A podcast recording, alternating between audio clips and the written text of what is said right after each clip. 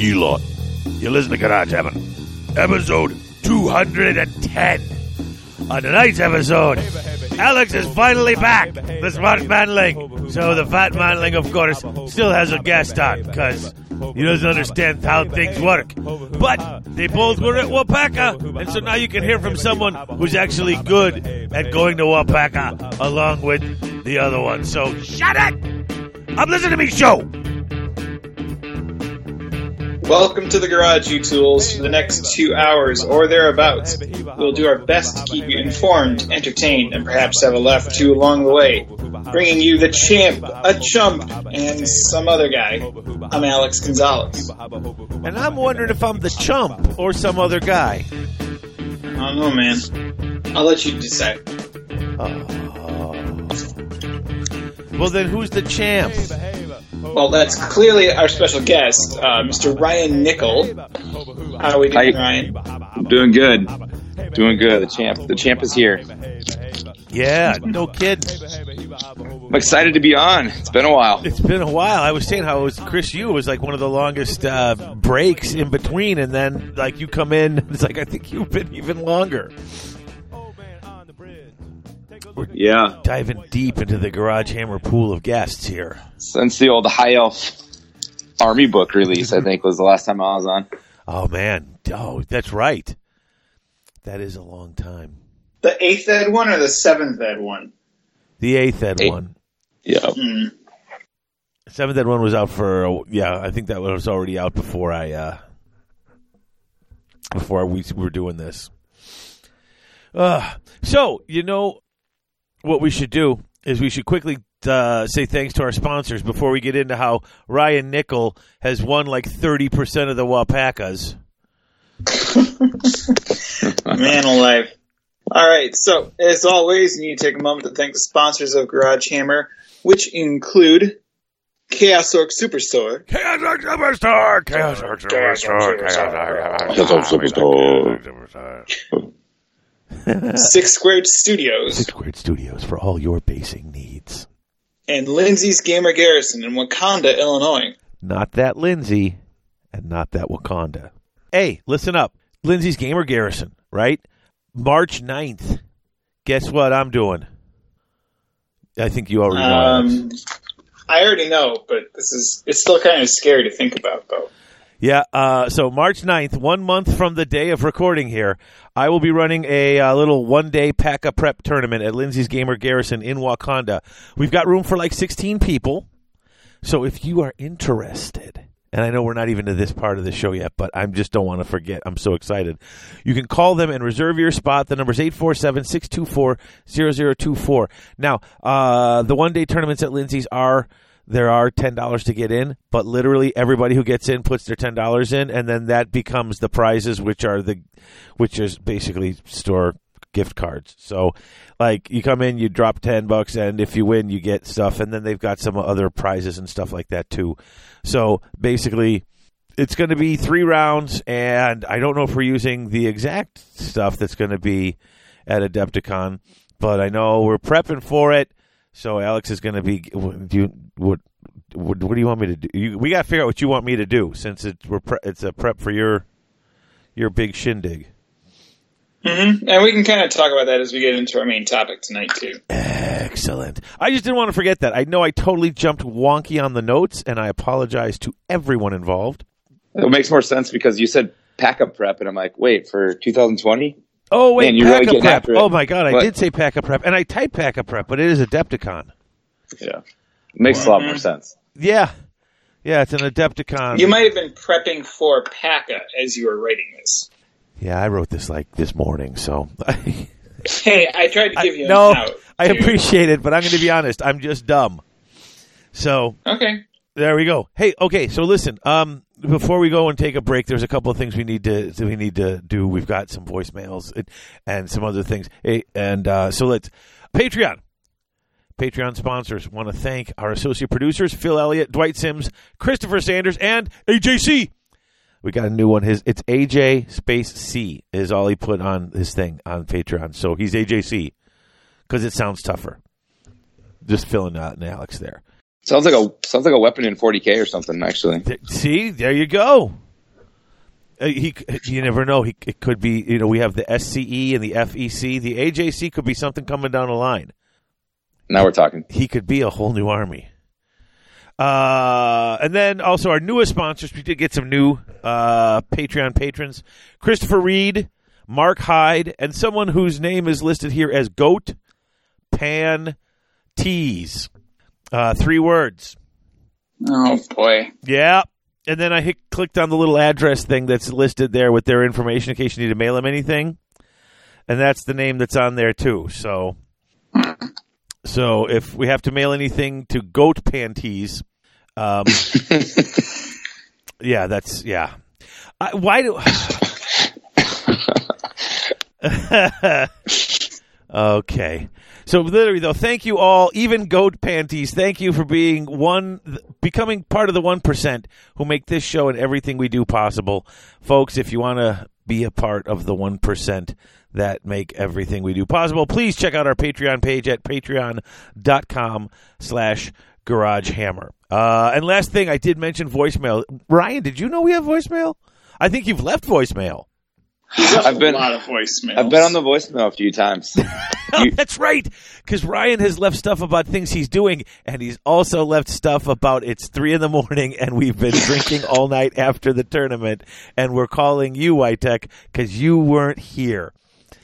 That's usually the case. Uh, those are some of the most fun calls, though. And you know what? I got to say this: no matter how much you've been drinking, Ryan, you have the presence of mind to remember that this is an all ages show, and you generally keep the uh, the foul language down to to almost nothing. It's just the people you hand the phone off to that have no idea what's going on. Yeah, with with little kids, I tend to keep that to a minimum anyway. So it wasn't. It's not that hard. All right, so listen, we have two voicemails. We got two. But Dave, what if I wanted to leave a voicemail? Now, if you wanted to leave a voicemail, it would be too late to make it three for this show. But you can call one seven five seven GH Show six. That's one. 757 GH Show 6. And if you call that number, international callers, you want to dial 00 and then 1 757 GH Show 6. That would be the way. And then the master engineer would answer, and then you leave a message. And um, and I love voicemail. I love when people call and tell us, "Hey, what about this from the show?" Or the last episode was great, and then you did this, and they're good. And usually people don't leave hate mail voicemail. They take time to type that out because they're angry. So these are the good ones. So here I'm going to hit the first one here. This is from Miles, I believe. So here we go. Hold on. Hi, this is Miles. I want to just thank you guys. Just before the holidays, I listened to your Ironjawz episode. Ended up in the hospital through the holidays, and now I'm working on Ironjawz. Thanks. I needed another Age of Sigmar force. I only have four to begin with. Thank you very much. So Miles went to the hospital, and then when he came out, he had a new army. Which that's that, if you're going to go to the hospital, the best way to come out is with a new army, I suppose. But we're glad he's well, and now he's got a fourth army. He said thank you a lot, but he sounded a little sarcastic. Hey, Yeah, an Iron bit. Jaws army ain't cheap if you're going to be buying all them big pigs. But uh, hey, you know what? I almost bought an Ironjawz army after doing that review, so I know what it's like. So now we got this one. This one's a little bit longer, but this person is actually. I actually spoke to this person ahead of time. They, this is an important message for them. So, guys, pay attention to this because this is important. Also, um, I almost did a Google Translate segment on this show um, because the Google Translate is so great. I, I'm assuming they said "Hi Garage Hammer." This says "Hi Gorgeous Amber." Amber's capitalized and there's a comma, so there might be someone named Amber who is gorgeous who is getting called. But it's probably more likely that it's just Google Translate. Here we go. I'm going to pop this one on so you guys can hear this. Hold on. Hi, Garage Hammer. My name is Paul, and I'm calling from Bel Air, Maryland. I've been listening to the show for about a year, and I've wanted to leave a voicemail before, but I've always been too nervous. However, the person I need to give a shout out to deserves me to overcome this nervousness. But before I do that, I want to say that I love the show. I love how much character it has and the repartee you two have. Thank you for putting out amazing content. It really is, uh, I think, one of the best uh, podcasts out there. Now, my shout out goes to Taylor, my fiance, for not only being a wonderful partner, but also being so supportive of my hobby. And letting me share it with her. She looks for terrain all the time. Uh, she buys me like basically every hobby supply a hobbyist could need, use, um, and respects and encourages me to dedicate the time this hobby demands. In fact, just today she bought me a ceramic catch-all that's made to look like a hollowed out log. She had in mind for me to use this as a line of sight blocking terrain for my Sylvaneth because they can fit like inside it and be completely uh, not seeable from model line of sight. It, and she's doing stuff like this for me all the time. It, she really is amazing. Uh, she even has been lately basing both my 40k Drukhari and my Sylvaneth to look like a Bayou style, and it's I'm overwhelmed with. Uh, you get the idea. She is the best, and I want her to know that no matter how many planets I conquer, no matter how many mortal realms I defend, she will always be my whole world. Happy Valentine's Day, honey. Thank you for playing my voice, voicemail, guys, and I wish you the both the best in all. Thank you so much. There you go. She makes terrain for him, and she looks for terrain where he can be out of line of sight. That's somebody who not only knows their partner, but knows how knows the ins and outs of the game. He did say that was his fiance, right? Yep. Okay. Good on him. Good on him. Yeah. Yeah, I feel like you've entered the big leagues. There's like there was a shout out on your podcast for a, a you know a woman kind of like get you know getting engaged on a, at a ballpark, getting shout outs for Valentine's Day on your podcast. I know. We we all we need to do is get a YouTube channel running and do a kiss cam going during the show. Oh, for the love of God, no. Uh, all right. So that's thank you so much for that. Uh, that was so romantic and sweet. I think that's everything. I think we're going to take a quick break and then come back. The toolbox brought to you by Chaos Orc Superstar. Chaos or Chaos Orc. Superstore. Superstore. All right, we'll be right back.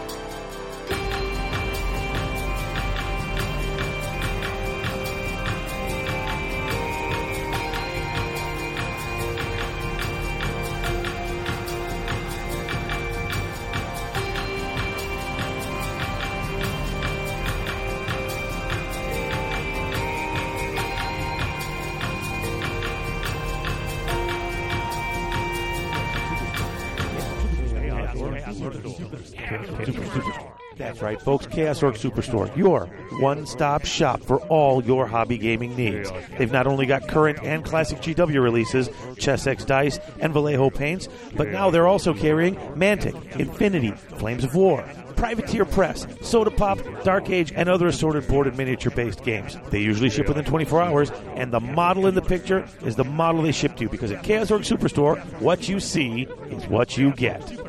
Chaos Orc Superstore.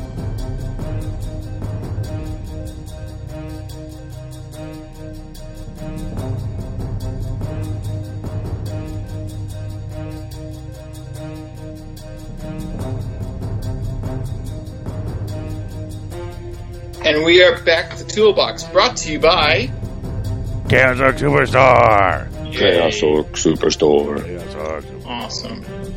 Dave, what have you been up to, buddy? Ooh, look, I go first. Okay. You're on the notes to go first. Well, I, well, I'm the only one on the notes because I type up the notes and then I send them to you guys, and you can fill in your slots. That's just that's how it is. We can let the guest go first. That's like the polite way to do things. Ryan, I you've been doing Go. any hobby since PACA? well, oh, since PACA?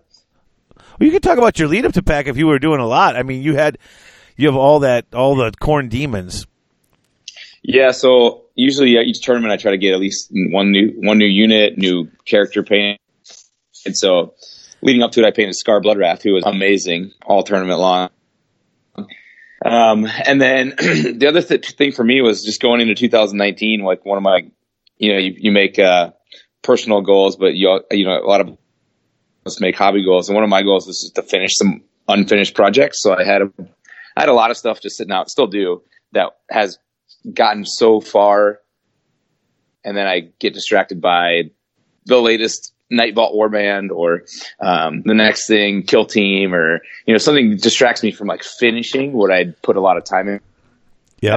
So I've been using the hashtag finished projects on Twitter, and I've been trying to finish a lot of things that were almost done. So like recently, I just finished my two Storm Talons, which a couple years ago when I was living in Chicago, I airbrushed those in my basement and got very far along with them and never finished them. So I finished those and uh, working on finishing um, two Stormcast characters, which are like 80% done right now. And then I'll be moving on to finishing the 1250 points of Tau that I was working on for 40k Chronicles, which um, I got about a thousand points done. Didn't quite finish the rest of the stuff, but it's all airbrushed and the basing's done. So it's like I get all these projects to like 75, 80 percent, and then like something distracts me, and I'm like, oh, I'll come back later, but then I haven't come back. So now I'm I'm going through all that process right now, just finishing a bunch of projects before I start my next one. So Well, that's kind of sweet. Mhm. yeah, just- her- yeah, it's, just, it's like project finish, project finish, project finish. That's all right. yeah, it's been going it's been going good so far. I've been sticking to it, but uh, we'll see how far it goes. 'Cause I really I really want to paint up some of the new um, Nightvault warbands that just came out. oh yeah, so no kidding. I'm waver I'm wavering. what about you, Alex? What have you been building other than a baby? Well, I mean that's done been built already. Um, so since I went on break, I've gotten Zarbag's Gitz Done, uh, as well as a shaman and 20 shooters, or shootas. Gotta use a technical term for the Gloomspite. I've been slowly assembling stuff. Uh, it's been a bit of a grind with that. Um, and then I've got the Eyes of the Nine on the paint desk right now. So, just Nice. Kind of chomping through. I'm breaking up the grot grind, as it were, because I have a unit of 60 stabbas on the desk following uh, the eyes. So I'm trying to break it up with uh, some fun projects that aren't necessarily grot related. So, because I'm going to be working on grots probably for the rest of the year. So. There's a lot of them. Yeah. Don't you already have like a ton of grots painted? Do you really This is have that a much whole more to new do? army. Oh, all re- Yeah. starting fresh. Nice. Yeah, I didn't want to do the typical black uh, and yellow that Grots have been for years. So I'm redoing the army as a fuchsia robe instead of the black. So Yeah, see, they're not the Moon Clan anymore. Now they're the Gloomspite. Got to get some new color. yeah, so I wanted to do something that was a little different, and uh, it was inspired by a gift that I had gotten from James Wapple. Uh, when Carrie and I got married, he took a the old metal Night Goblin Shaman, the one with like the little bat skull on the top of his staff that Oh, yeah. always fell over. He painted that up and he did a fuchsia esque scheme to it. And it's like, you know what? I kind of like how that looks. So then I started to replicate it, and I really enjoyed uh, the fuchsia look. Makes them pop a little more and gives them a little more character than just black robe. Well, I, So- well, I bet they look awesome. I'm only saying that because I haven't seen them. Oh, I've posted them on on the Facebook page. Oh, then I have seen them. See, that's what I was trying to get you to say where people could see them. Uh, I See see, what I did is. there? You're trying, to, you're trying to play that cool, but we all know you don't care. Well, now I want to go go check them out though. I got You to see can the see them on the. goblin. You, you can go to Facebook and look up the Garage Hammer podcast, and you can see them on there. Yeah, I just posted pictures of Zarbags and the Madcap Shaman that I had painted. Um, and I did like the blue squig to go with it because it matches a little more than a just typical red squig, which would have disappeared. So I got Zarbags and the two little balls of fury that are the squigs that don't do anything but die horribly. So it's all good. It's all good. Ah, very nice. So, uh, oh, it's my turn. Yeah. Oh, all right. So, um, I've been doing the exact opposite of what you guys have been doing. Like, uh, I was plowing through that uh, Death Army that I did, couldn't get ready in time for PACA, and then I was like, "Ugh, you know what? I need a little. I need to do something different." And I don't like have any thing to prep for Adepticon because you could bring a thousand points to anything. and so Greg Dan and I are playing in the team tournament, and so uh, we're going to bring uh, probably. I have a thousand points of Stormcast, and I have a thousand points of Nagash. So that's what's going to. So I, like, I don't have to paint this. Wait, so wait, wait. Are you taking the Nagash to the team tournament? I probably. Regular breaded Melnick. yeah. Dave, what is wrong, man? What happened to you? Uh, you know what? I, um, it was. It's this is this is what you call a list of necessity because I don't have everything based up properly for that. Now, who knows? I may get more stuff done between now and then and not need to take the big N. But uh, right now, that's might be what I'm doing. I might do that. I might just bring the filth and just be like, deal with it, suckers. Because that. 'cause Here's you a Girl Scout cookie. exactly. I got I've got a couple extra cases. I'm gonna be handing them out anyway. So, but so here's what I did when I got home. I got, I was like, oh, I don't want to paint any more gold, and I don't want to paint any more bone. And I was looking at the shelves of all this other stuff I had, and I said, you know what? I got a lot of. Bo-. I started looking through the boxes, and then I said, I have all of these. When when uh, Soul Wars came out, and they sold those little three and four packs of like the easy fit, different pose models in the box. Like I bought one of all of them. I'm like, forget it, build it. Built all those. Uh, I built a Stonehorn with a Frost Lord on it. I built a couple of uh, the the ogre ogre cavalry guys that I can't think of their One names. thing. That's it. Uh, I built the Lord Aquilor. Um, I built some of these. The I, I got this Dracothian guard guys built. Uh, I built some. Started building some Vanguard Raptors. I got forty eight Gnoblars. It says Gnoblars on the box because it's old, but they're like you know ogre grots. Put those together. I just said, you know what? I'm going to take all the stuff on my shelves that I have for armies I'm currently working on and just build it all, so I know exactly what I have and what I have left. And I got all that extra battle foam. I'm like, I could put it aside when it's done. But I just got tired of repainting an old army. I said, I'm just going to build all like. And it, hey, it's progress.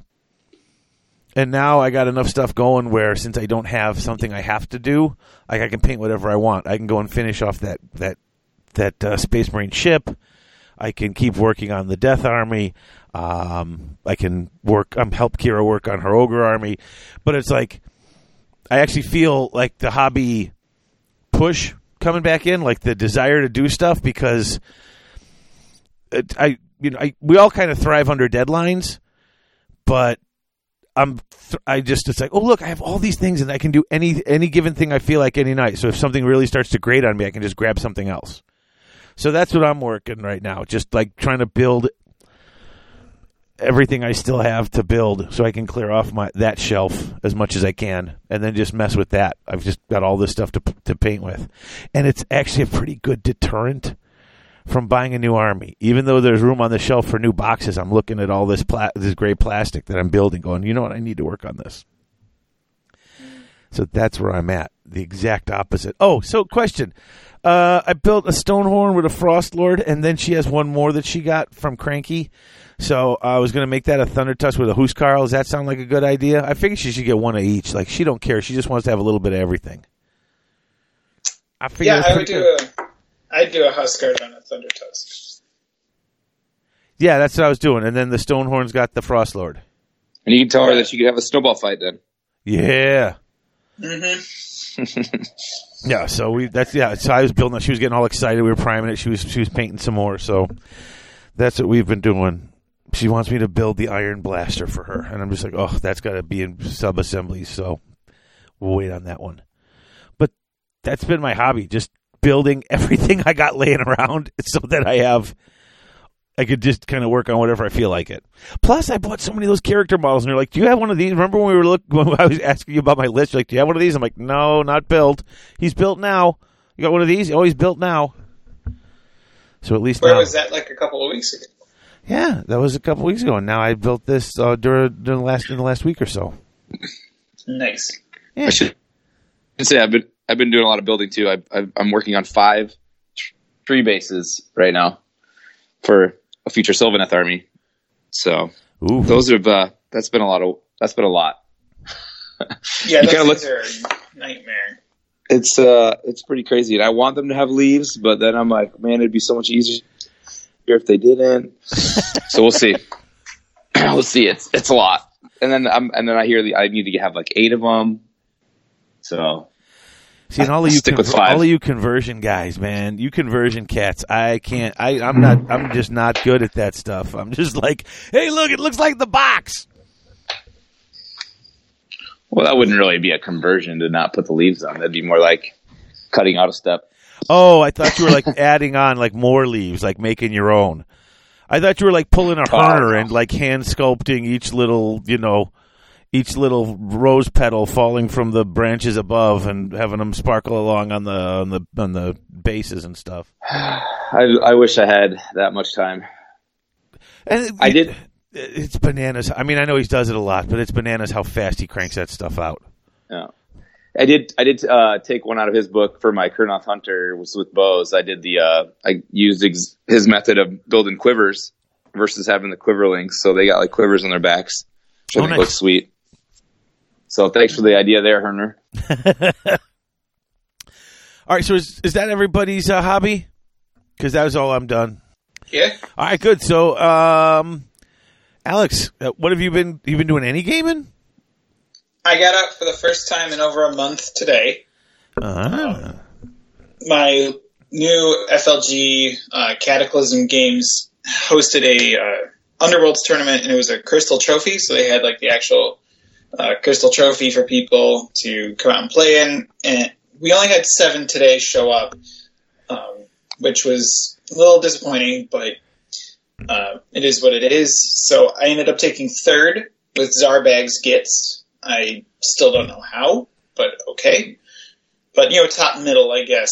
Um, and then the guy that won it was the guy that won uh, the Underworlds event at Wapaka. He's one of our locals down here Oh. With the Thorns of the Briar Queen.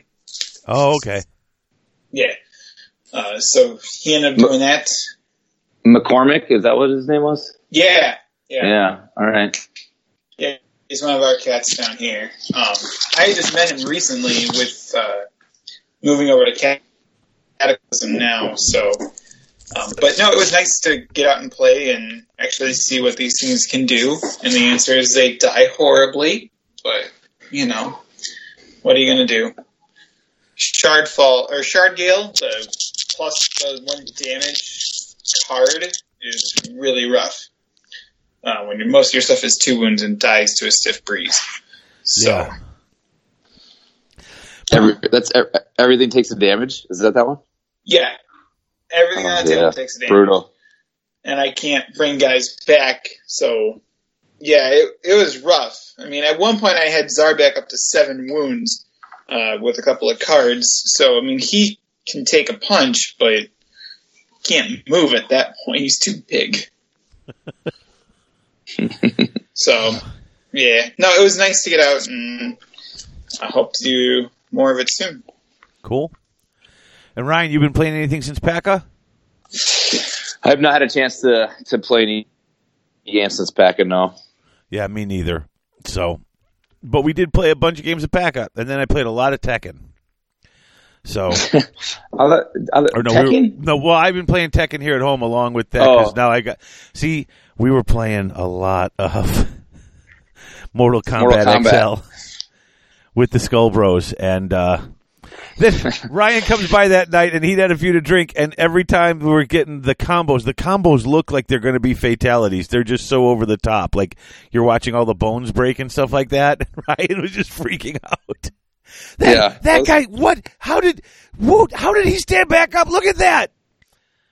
That was so Well, funny. they- The one, the one of them was like they like punch like a dagger through somebody's skull, and then they like fall down. They just pop back up, start fighting again. I'm like, what the hell was that? So yeah, we got home and I uh I up I uh downloaded it. I ordered it up on on Harrison's Xbox, and so we've been playing some of that since then. But other than that, it's been me. I've been mostly my pack of game stuff as well, which I kind of discussed a little bit last week. So we don't have to get into that stuff too much because we can talk about our thoughts about PACA. That's basically what's coming up later, so we're good. Anybody got any other anything other hobby geek geekdom stuff that you've been doing that you've been into that's been really good lately? I uh I got to talk about the Night Lords omnibus that I've been reading and I've just been addicted to. I don't Oh, know yeah. if you guys. It's pretty old, I think. Like, I mean, it's in an omnibus now. There's there's three books, and I bought it a long time ago um, when I was like, I'm going to make a Chaos Army for 40k, and it's going to be Night Lords, and I I just haven't picked it up. And uh, again, finished projects, so I'm like picking up and reading books that I haven't that I bought. This is never read, and it's like almost a thousand pages, and I'm on like page 815, and I'm I can't get enough of this. The night the Night Lords, man. It's been uh if anybody's not read these and they're interested at all, I, I think they're amazing books by Aaron Dembski Bowden. He's great. Yeah, and the dangerous thing about those books is those omnibuses for the different is that now you want to go out and you want to paint a Night Lord's army. I yeah, Yeah. I definitely do. Yeah, it's it's Especially with the, the new forty, the new uh, teaser for the Chaos Marines.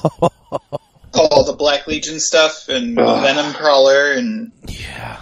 hmm Yeah, that's yeah, that's what I had marked here. I didn't do too much, but the other they we just we just saw the the preview at the LVO from the other day. We just got to all look at it and wow, the stuff that they were showing there was pretty impressive. You add to that the Skaven and Flesh Eater Court books went up on pre-order today as the day of we're recording.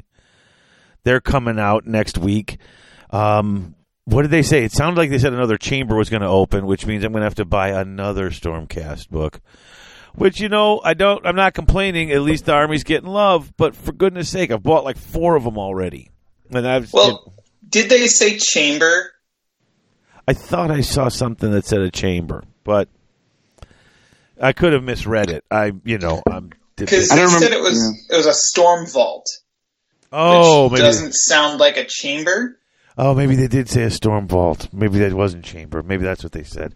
I may be misremembering these things. Well, I think it's just everyone assumes that every year we're going to get something new for Stormcast because reasons. Well, they're what seven chambers, and they've only opened four, so they can. I mean, they can only do that for another three years. I think they need to slow down and and let these things open a little bit, sp- space them out a little bit. Not that I don't love my Stormcast, but for goodness sake, you're gonna run. You're gonna you're gonna run out of bullets in the, this one here if you keep it up. So Yeah, I, I like what they did with the Soul Wars, where they opened up a chamber to coincide with like a big narrative hook and change, you know, in the Right. story. So, like, if they're going to do that every two, three, you know, two years, maybe that that's when they open up a new chamber because of some other crazy thing that happened. And Sigmar's like, "All right, I need you guys now. Go get them."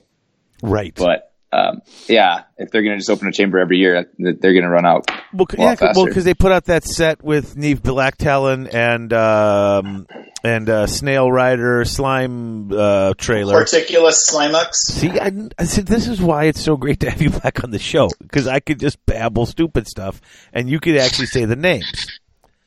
Um, yes. but they opened a chamber for that, didn't they? That's when we got all the Palladors and stuff like that. Well, Didn't that come don't right around the same time? I thought that's they did. They came out, or she came out a little later than they opened the chamber, um, because they opened the chamber in like February of the year that that came out. They just added Neave um, later in 2017. So I don't know. I don't. I don't think it's another host because they said it was uh, an- the next chapter in Soul Wars. So I don't if they're going by the theory that we're opening a new chamber every time there's a new story arc, this is just a continuation. So I don't think it's another Right. chamber. But I, I'm all I'm saying is this is th- this is only really the second story arc, isn't it? I mean, it was the Realmgate Wars, and then there was like a little quiet in between bit, and then there's this, and we've already opened a couple extra chambers during. Now, granted, that's the Realmgate Wars, and that's the start and all sorts of stuff. I'm just saying, I hope you're right. I hope they hold them, keep them closed until we get a new story arc, because there's still plenty of stuff. They've got plenty of stuff, and there's uh, plenty of other stuff they could be doing. But uh, looked like there might be an ogre book from the hints there, and from some pictures. I think that would be really cool. I'm actually excited about maybe getting an ogre book that's something other than just the Beastclaw Raiders. Yeah, well, they Yeah. said they were going to update books from all the allegiances. So that could be it could be that, or it could be an update to these. You know, they could be doing the the FEC treatment to like beast claws and Ironjawz, maybe. They could, Then that, yeah, that's that's totally plausible. I'm just I'm kind of got my fingers crossed for let's get the rest of the let's get the rest of the ogres uh, done. They've got so because they've got so many things that aren't in any book other than just the Grand Yeah, so Alliance many- book. Side factions that Yeah. are they're trying maybe cleaning up and putting together. Or, Yeah, and they need to pull like they're doing now with putting out a Skaven book and pulling all the clans back instead of doing a book for every clan. I'd like to see them do an ogre book. You, whether they pull the Beastclaw Raiders into that or not, you know, just let's cover all that other stuff. I'm just excited. There was a lot of cool stuff. That Sisters of Battle model looked cool. The uh, Primaris Marines looked pretty cool that they showed. They got a couple of new games, Warcry and this, that, and the I just, I was like, eh, this stuff Yeah. all looks pretty cool. I'm now. can we can we talk about that Warcry quick? Like Sure. I've been a I mean I've just been addicted to Kill Team. It's been so much fun, and if and they kind of they said it's like a mix between Kill Team and like Nightvault or like Underworlds. Like yeah, how exciting is that? I, I can't wait. I don't know what it is, but I'm already like just by saying it's like the, it's like a mix of those two. I'm like I'm in. Boom, done. I have not Sign gotten to play Kill Team yet, but uh, Brandon, my buddy, uh, he's been playing it a bunch, and he's like, "Dude, you got to play it." He's like, "Just get a grab a faction and play it." So I picked up the orcs because I just really needed an excuse to buy some orcs. So I'm definitely going to give that a shot once I get those guys built and painted, um, because I know I just I keep hearing Kill Team is so awesome, and if I can build five models and give the game a try, I'm good. Well, if you're playing orcs, you're probably gonna need more than five. or however many comes in the orc box. I don't know. I just bought that, and then I bought their general. Yeah. No, it's it's it's great. I definitely give it a try. Um, and like I said, like I'm a huge Underworlds fan too. So you take two things that I'm a huge fan of, and you're like, yeah, it's it's AOS and it's a mix. I'm like, it's just I I can't wait. Hmm. Yeah. I've been trying to stay away from the Genestealer Cult's Kill Team box because I need another project like I need a hole in the head. but the new Gene Stealer models have just been ridiculous. Oh yeah, yeah. That stuff looks great. Yeah, I haven't seen anything I really haven't liked. And then they said the new Primaris Lieutenant or whatever. And so does is, Loved it. so wait is that's that's Abaddon right? And, That's Yeah. Abaddon, yeah. yeah, Yeah, is, those is he getting the trolling. Yeah, so but he's coming in big. Like he's if they come out of the warp, if you got a if you got an actual name, you come out of the warp pretty large. Is like I didn't see all of everything, but isn't he like standing on a Primaris Marine or something? That's what I was told. Well, did you? The video has like these like flashes of the Right. model, like like it's got his claw, it's got the sword. Mm-hmm. It, oh yeah, dude, was, I loved it. It's like the Primaris Lieutenant you've been waiting for, and I'm like, what? Seriously, another one? Yeah, that's and the they truth. I- that video. I stopped. I said the same thing. I go, "Who's waiting for a specific prim- what? There's a specific one we're waiting for. I didn't even know this." Uh, yeah, and then it looks like it's going to be him. I just I heard he's going to be like almost Guilliman size though. And that's I can see it. yeah. I mean, well, heck, you know, Mortarion comes out and he's the size of a a truck. Yeah, so Mor- Mortarion He's is a demon prince. Yeah, He's a demon prince, so I Abaddon shouldn't be, unless they changed his narrative. no, but I'm saying I mean he doesn't need to be that big, but he could be as big as Guilliman, and he, that could just be from all the different gifts of the gods. Because let's face it, he did Horus the way Horus should have done Horus. You know, like you- Yeah. you know, he's like, "Hey, look, I didn't go overboard. I, I, I serve them all." I mean, he's like the 40k version of not, Archaon. not quite Archaon, but yeah, that's that's what he is, isn't he? yeah. And think of how big Archaon is if you take him off Dorghar.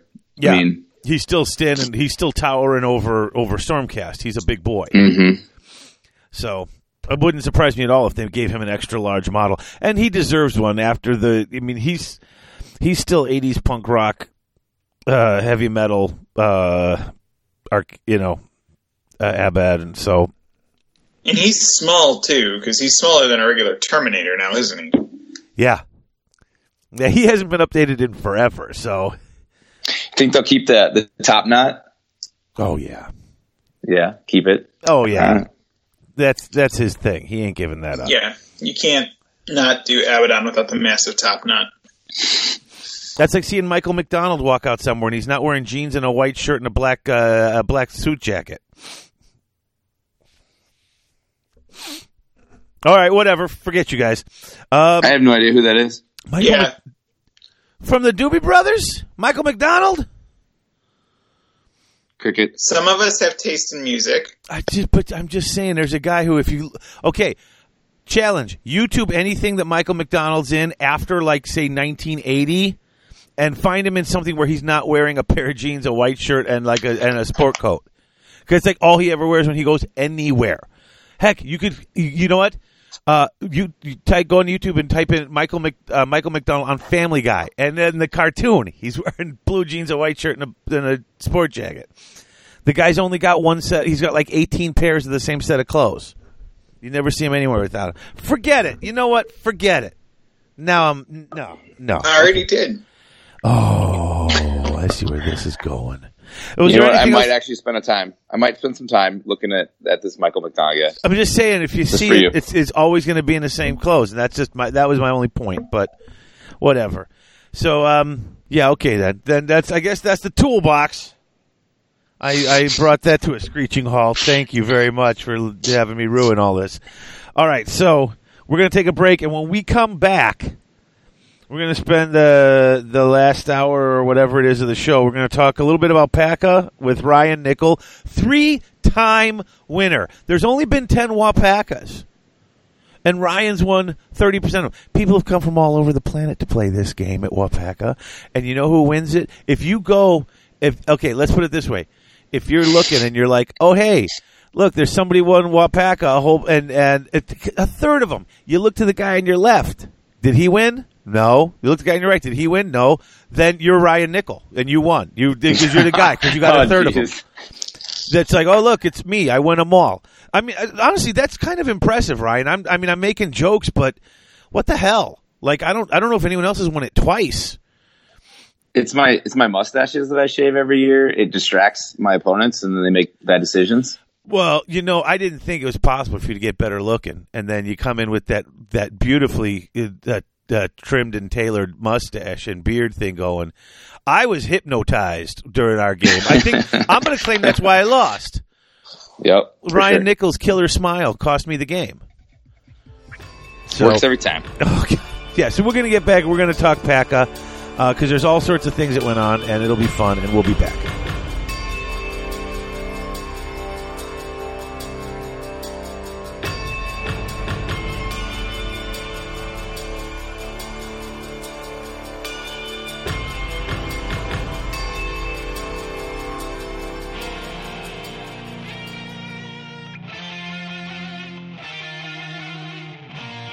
Okay, listeners, what's the number one rule of hobby gaming? Okay, well, the number one rule of hobby gaming is don't buy more models than you can paint, but we all break that rule constantly. So, what's the real number one rule of hobby gaming? Support your friendly local gaming store. And my friendly local gaming store is Lindsay's Gamer Garrison in Wauconda, Illinois. No, not that Wakanda. And no, not that Lindsay. So, why Lindsay's Gamer Garrison? What do they have to offer? First, they carry everything Games Workshop 40K, AOS, Blood Bowl, Necromunda, Kill Team, all the paint line. They even have Black Library books. They offer special discounts every day. And if you do go in there and there's something out of stock, special order discounts that you won't believe. After you buy all your models, feel free to stay and paint them at their fully stocked, totally free to use painting station. And then, once your army's ready, sign up for one of Lindsay's monthly tournaments. That's right, they have a local one day event every single month, alternating between 40K and AOS. And that's still not all. Monday is Build and Paint Day. Come in on Monday, work on your latest project, you get a raffle ticket. Come in and play Warhammer on Saturday, get a raffle ticket. Now, what's the raffle? Every month, two winners receive a $50 gift card to use on GW products just for coming in and playing and painting and being part of the community. And that's not even all you get for coming in and being a part of the community. Come in for that Saturday gaming where you get a raffle ticket. You also earn a Lindsay's Gamer token. And when you have eight tokens, you can turn them in and get free entry into one of the tournaments that I just mentioned earlier. And that's why I love Lindsay's Gamer Garrison. Fully stocked with all the GW product you could want, and they're doing their best to reward you for being part of the gaming community. What more could you ask for? A place to play, a place to build, a place to paint, a place to hang out, and a place that rewards you for being there. Folks, if you're looking for one place that will satisfy all your hobby needs, you have to come and see Lindsay's Gamer Garrison in Wauconda, Illinois.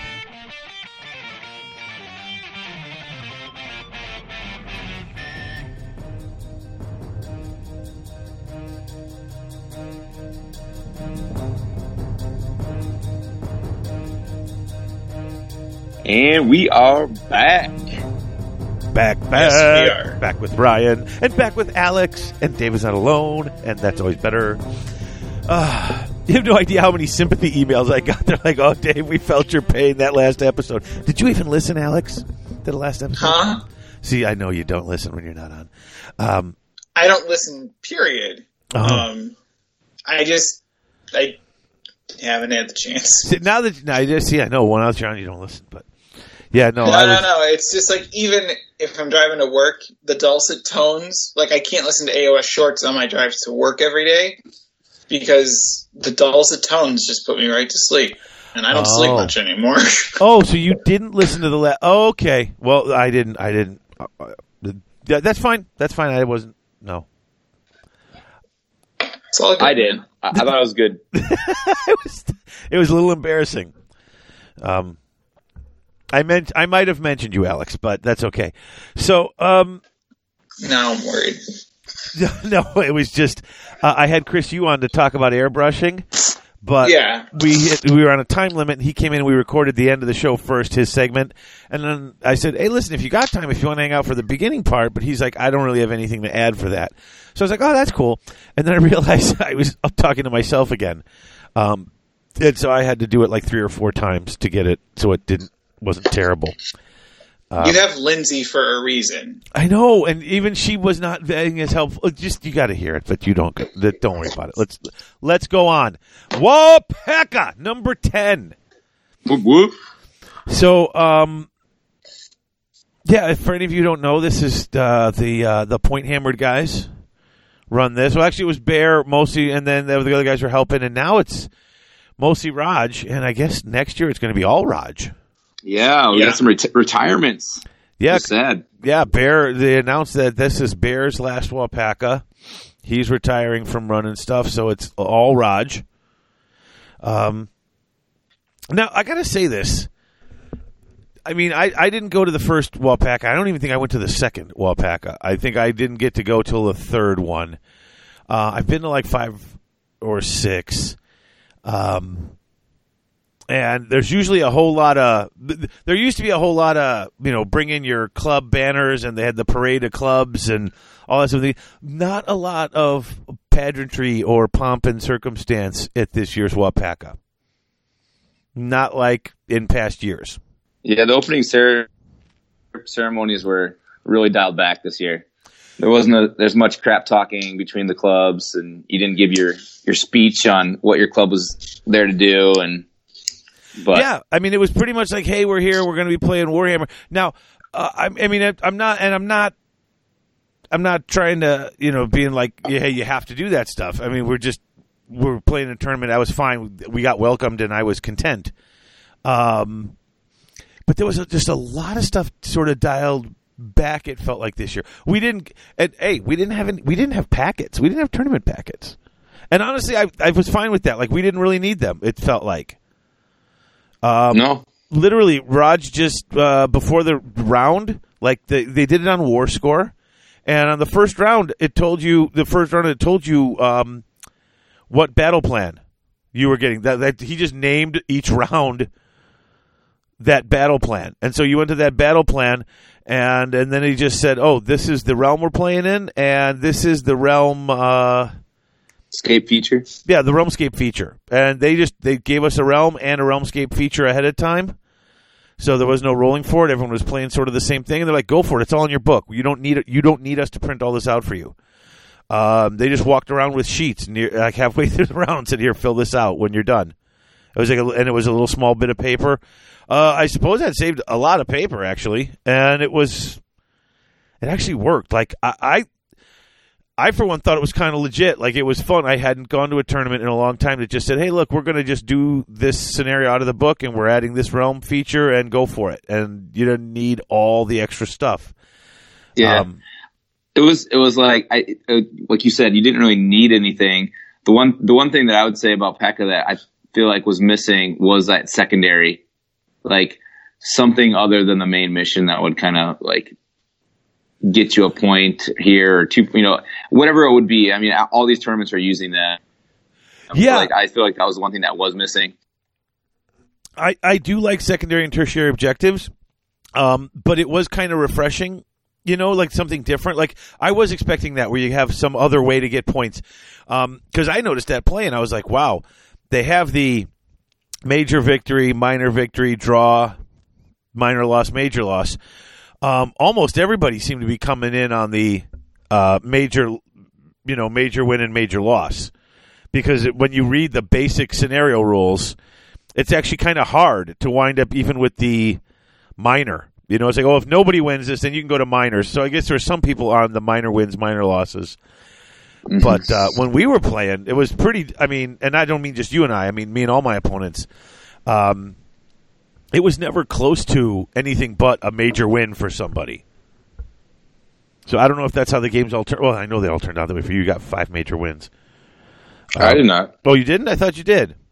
No, that's that's that's not how I win P.E.K.K.A. I usually lose one, but you know I'm a jet on the table, and I got a good paint score.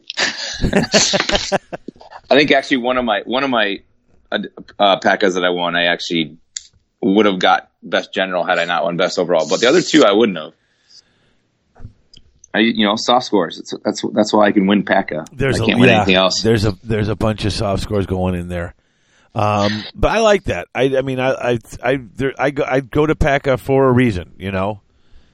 Yep. Um, Yeah, it's a it's a great time. I'm glad that Raj's going to keep doing it with, with despite the retirements. I mean, it's not just Bear that's retiring; it's the the Warhammer Widows retiring, as is oh, you that's know true.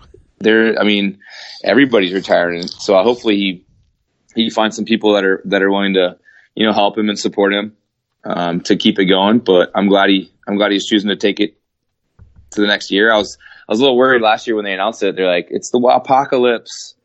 And I Yeah, thought I thought they were kind of you know going to do their swan song this year just one more time, but then I was like, well, but they're going to be doing a lot of terrain, and you know, will they really just hang it up after that? So I'm really glad it's going to keep going. Uh, I I really enjoyed every year, have a blast. The the crew that comes from the Midwest and and everybody that's come from East Coast, West Coast, uh, England, wherever the, everybody's come from, everybody all, always brings a great vibe. And you know, we're all stuck in the hotel for you know almost 72 hours together. There's nowhere to go because it's too cold. So everybody always just hangs out, plays games, um, has beers, or plays goes to another room and plays Mortal Kombat, whatever. but no, it's it's a great time. So I'm, I'm really happy he's going to keep it going. I am too. I am too. And um, now they did give out one award on opening ceremonies day.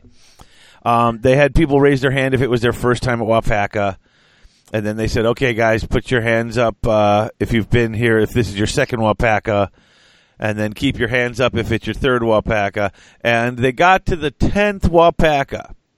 And only one person there had his hand up who had been to all 10 Wapakas. And that was John Wanger. And so John Wanger got a special award as being the only person who's been to all of them. Um, I know someone, Yeah, that's pretty impressive. I know someone who got nine who really wanted to be there. And so I feel bad for him, even though I'm kind of bringing it up and rubbing it in a little Yeah, bit. Yeah, we missed him. We missed him a lot. We're sorry, Alex. Yep. But you It got happens. a brand new, wonderful baby. So Well, we didn't think this was going to be an issue, and of course, it's an issue, but it's okay. It is what it is, and not everybody can get away with going to tournaments when their wife goes into labor or shortly thereafter. Oh my God, that's right, Chris. Um, you was at the. He was at Adepticon when number when his uh, youngest was born. Well, no, I think he And- made it to the hospital, but he got the Yeah. call that she was in labor, and he's she's like, "Finish your game and get over here." Yeah, I, I, I, I think that's how the story went, if I remember correctly. Because he, yeah, he just disappeared after that round. I was looking for him, and they're like, "Oh no, he's gone." His wife went into labor. I was like, "Oh, Yeah. So no, it it is. It sucks being a Wappack can't.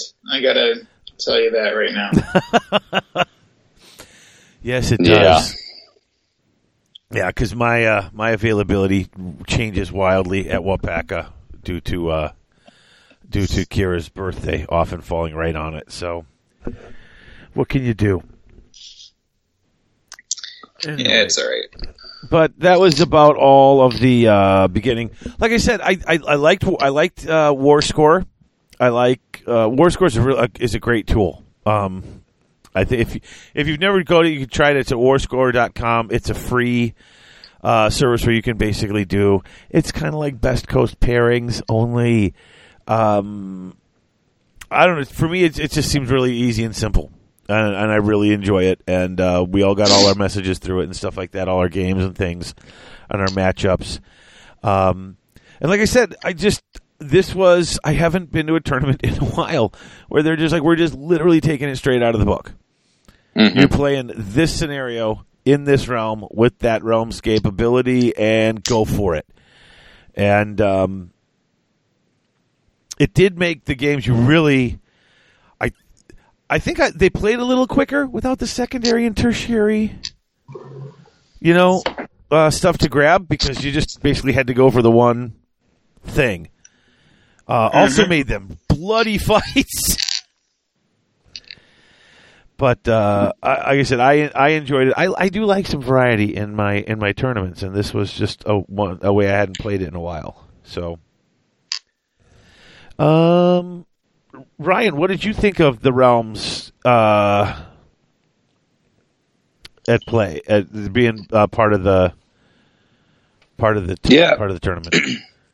Um, so I thought they were great. I mean, so um, with with three young boys, I don't I don't make it to a lot of tournaments. So the prior tournament that I'd been to um, before this was Adepticon, so I haven't been to a tournament with the Realmscape features, and it's kind of you know one of the suggestions I made was had I you know going into Adepticon now, um, having experience on you know five of the realms, and in a match play setting, you know I really feel like this it'd be a great opportunity to kind of touch on the key points.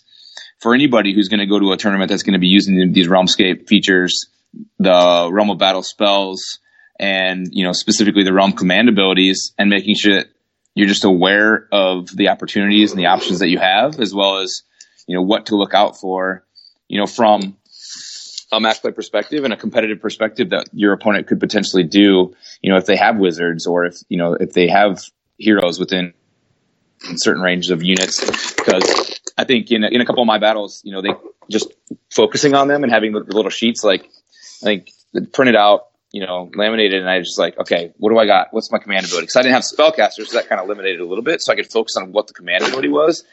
And I think in at least in game five, day two, it won me the game.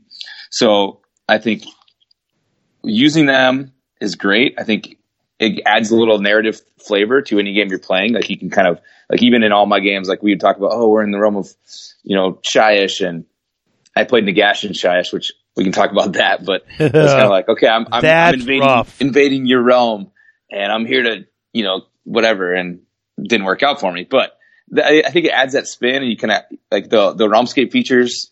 While I think you need to be picking them for your you know your your um, rounds, and I think a lot of other people have talked about this before too. But you know, it, it really just kind of makes it feel a little bit more like you're actually in that realm when something could be happening, like Life Surge or you know um, Steel Rain. You know, you're playing in Chamon, and all of a sudden you get started get rained on my metal. You know, like I think it just adds that a kind of a cool aspect. But with so much available there, you know, you definitely need to take a think about it when you're talking about a two hour, two and a half hour round and how much time you have.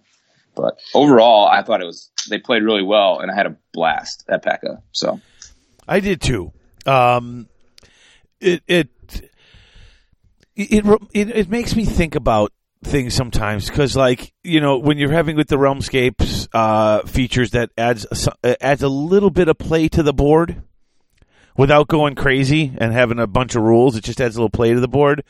Plus, we're sitting there and um, you know rolling out for all the different feet, all the different pieces of terrain that are on the board. So you're already getting the different you know terrain rules on all this stuff, and then adding in that extra feature.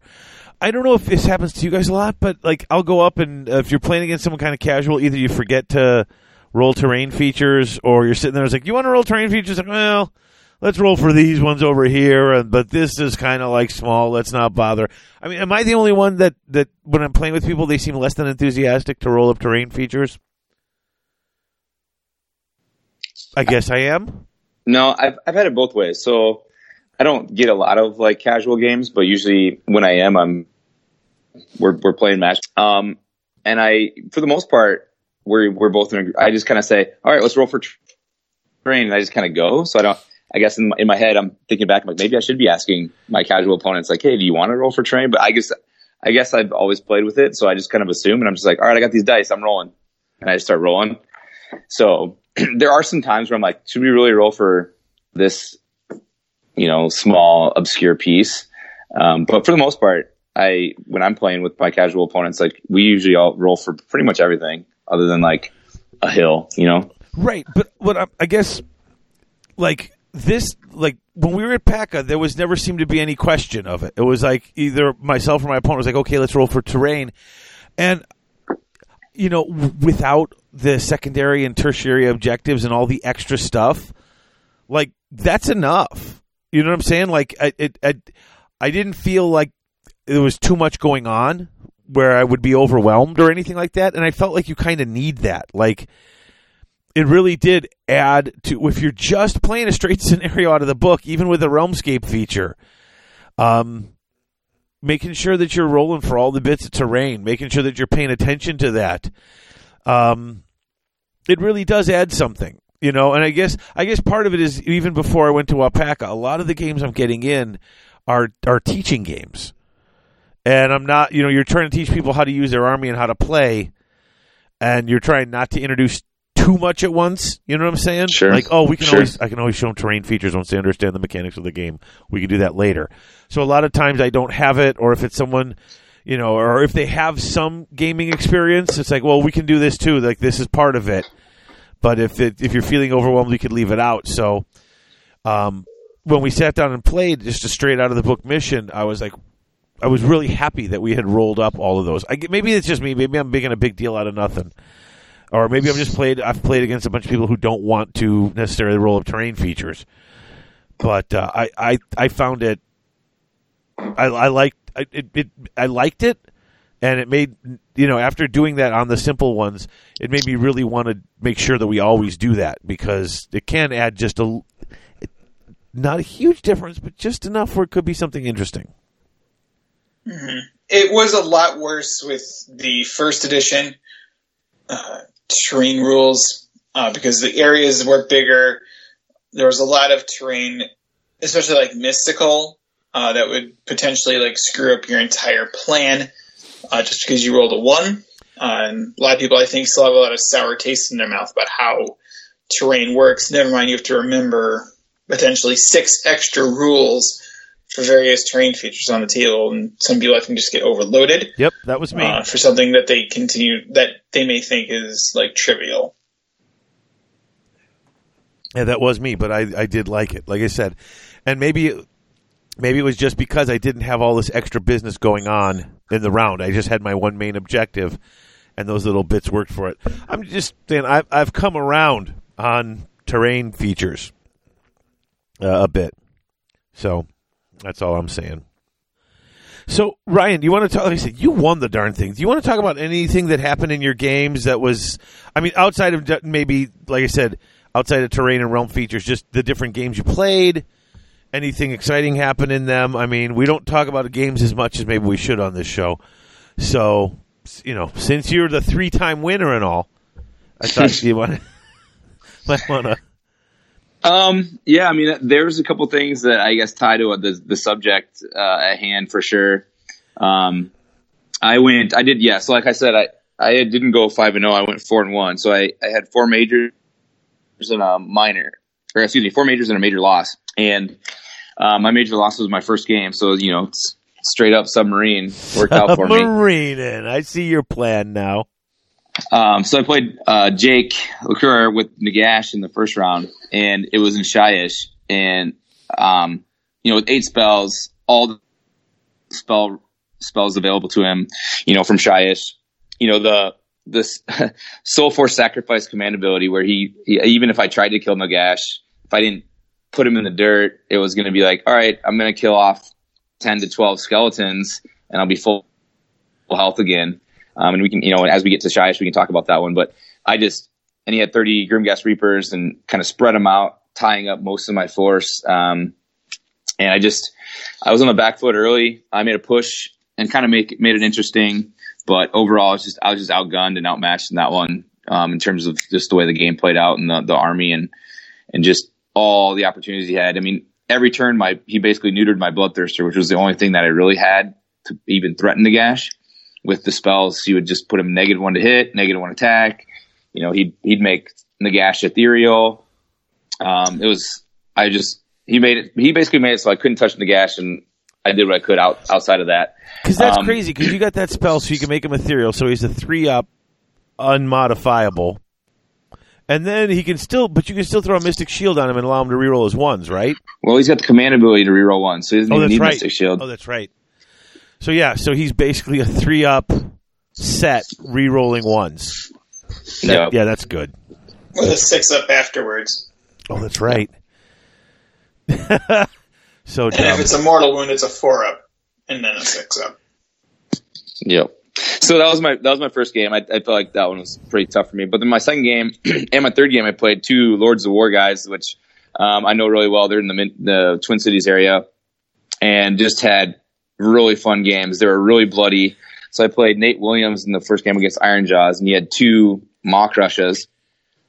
And this is where um, I think the summoning ability really came into play. I got to eight, and I just really really so badly wanted to bring my bloodthirster that had died back, but my my head took over, and instead I summoned two different units in two different parts of the board, and then just went and captured objectives. So at the end of the game, he had his two Maw-Krushas running around, beating me bloody, but um, just didn't have anything else left to to cover objectives.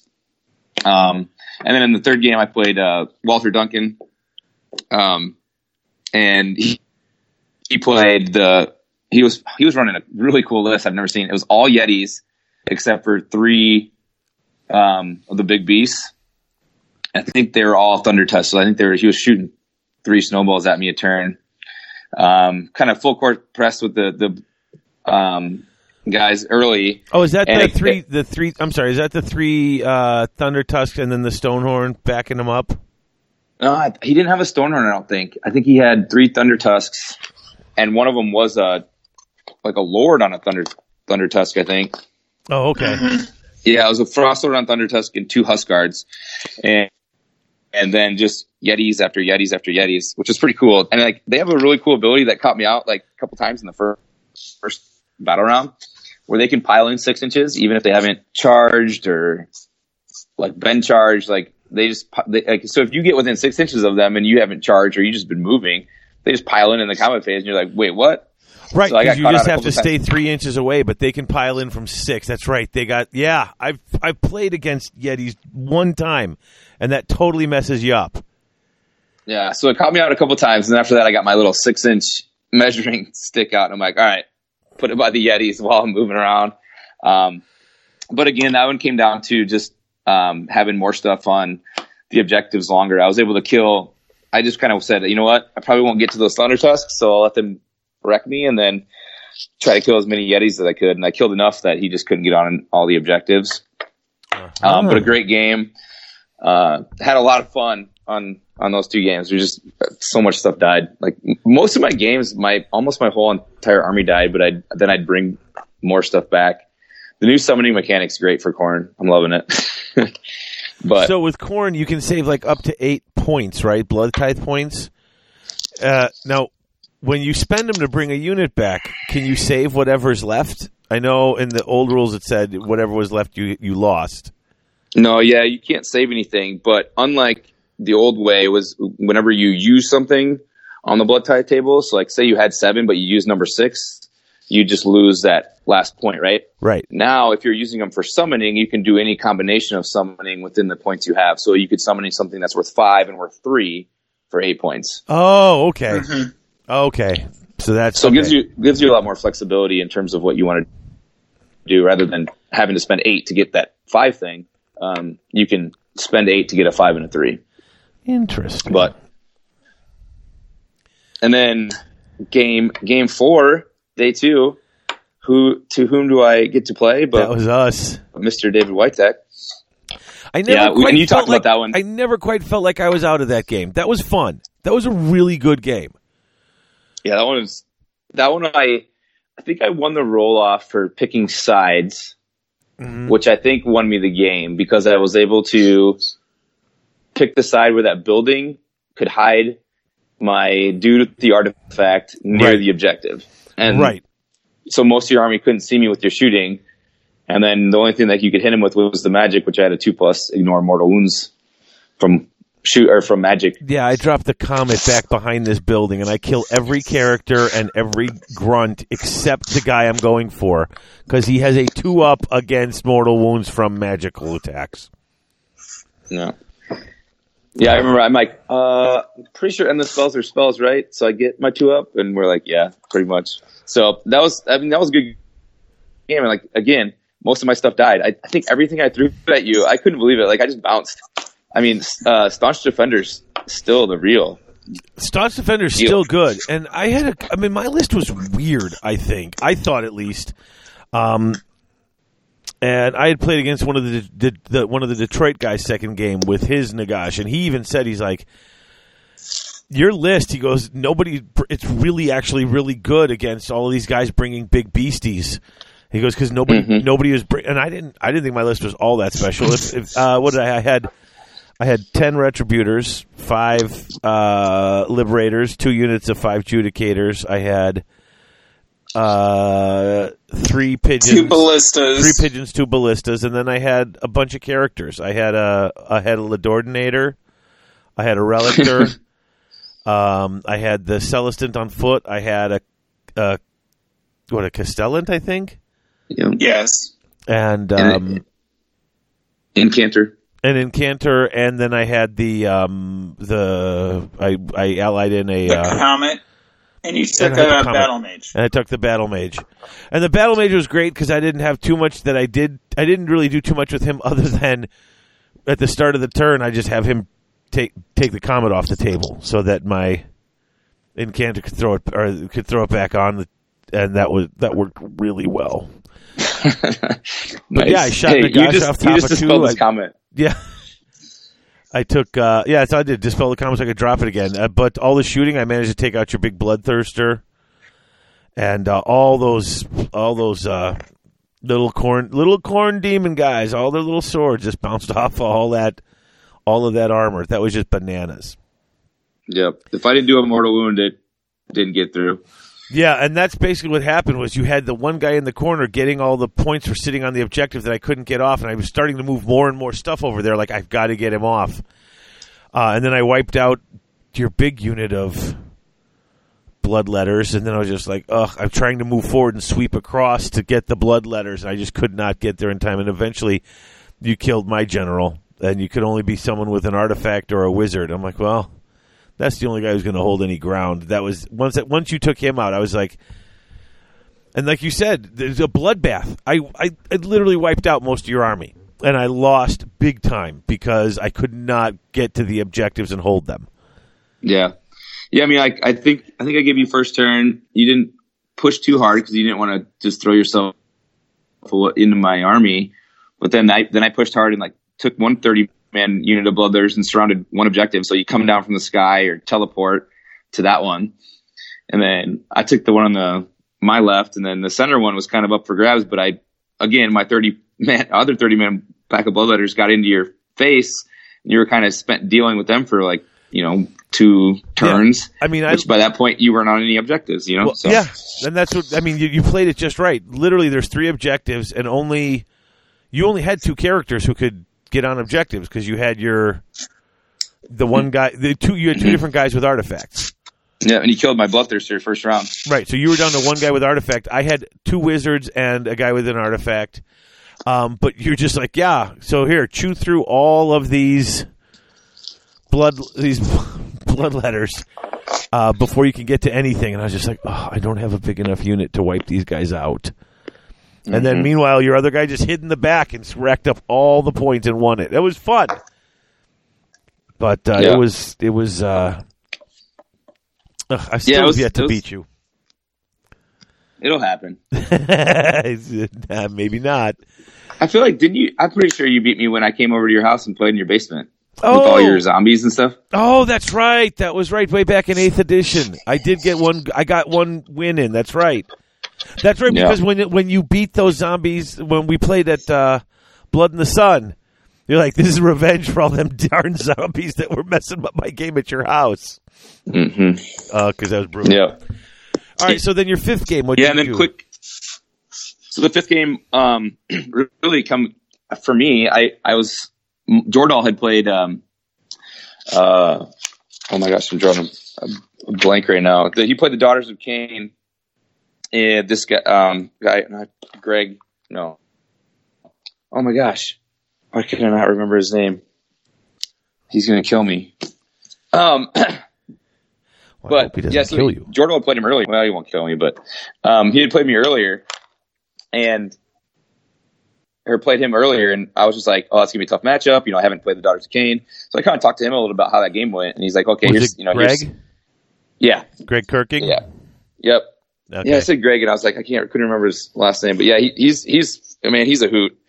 I love playing him too. But it came down to being in, really, it came down to being in Ulgu, which, um, and it was the uh, it was the burn, the objective one, scorched earth, and so what it came down to for me that ended up getting me the win. It was really close. I think I ended up winning like thirteen to eleven. So there's two things that helped me get the win. Number one was I teleported using the command ability with the unit within six inches of the board edge to his weakest protected objective, which is five Dark Riders. Um, in my turn one, and got on his objective. So like turn one, I was able to score four points because I was on his objective. It also for then it forced his one big block of witch elves to go retake that, which took them out of the game for the rest, you know, for the rest of the game. But it put me up by one point. And then later, I think it was maybe turn two or turn three. I summoned three blood crushers again within six inches of my board edge, and then it. I think I won a double turn that turn, teleported them to the other side of the board on his unprotected objective, got on it, burned it. So while I'm protecting my two or three and scoring the points, so really, I mean that that command ability, and one of the reasons I, you know, hey, this could be a good opportunity for us to talk about this was what I felt really, you know, ended up helping me win that game was being able to to utilize that correctly and effectively to get to get on the objectives. Um, the other thing that helped me win the game was he actually burned. He got he eventually he killed all my my whole army with those that thirty pack of witch elves and some other things. But at the end, he basically had a chance to to win it with two D three burn rolls, and he rolled ones for both of them. So I ended up winning by two. So obviously, if he would have rolled two threes, he would have won. Would have rolled two twos, we would have tied. So it was, uh, and it was funny too when I, when we first burned each other's objectives the first round. I think he got a three and I got a a one, and I was like, you know, I really wish for you know match play games they would just say it's worth two if you burn it so that it wasn't it wouldn't come down to those dice rolls and he's like no no i love the dice rolls and then turns out at the end of the game they just you know came back to bite him in the you know what so but yeah i, I that was kind of when i was like man these these realm abilities if you if you forget about them you could really put yourself in a bad situation or if you can remember them and utilize them to their their you know the best that you can use them can really win you games which is what happened in that, that last game. You know i think we play some other scenarios or maybe some other games. I, I think his his list can beat mine pretty much all the time but just the way that the the scenario worked out and the the realm that we were in gave me that slight advantage i needed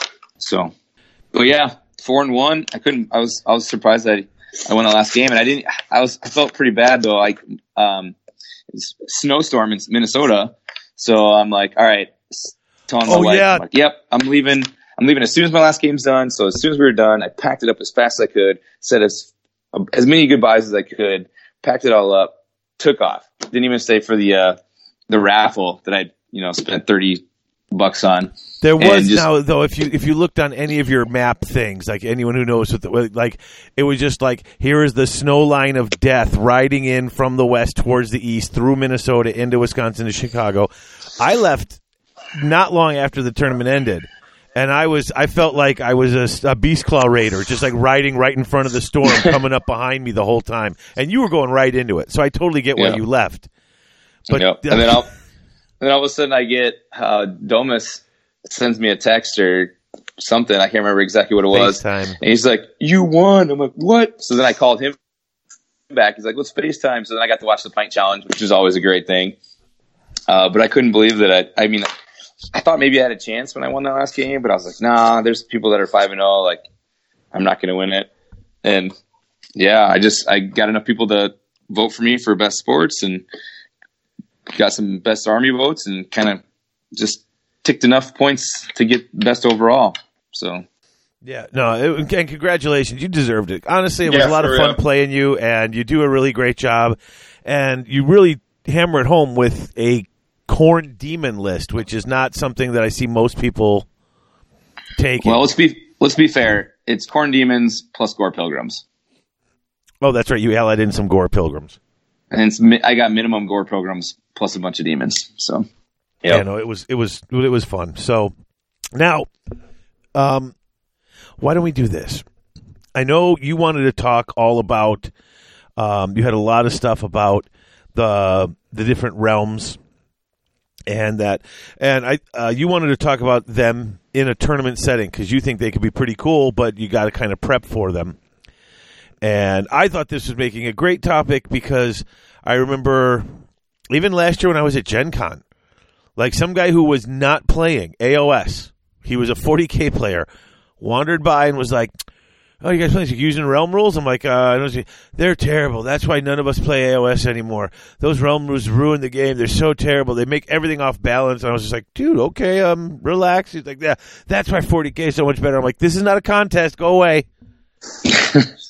Shoot. But no, so you wanted to talk about how you thought it would be cool, uh, you know, for tournament play.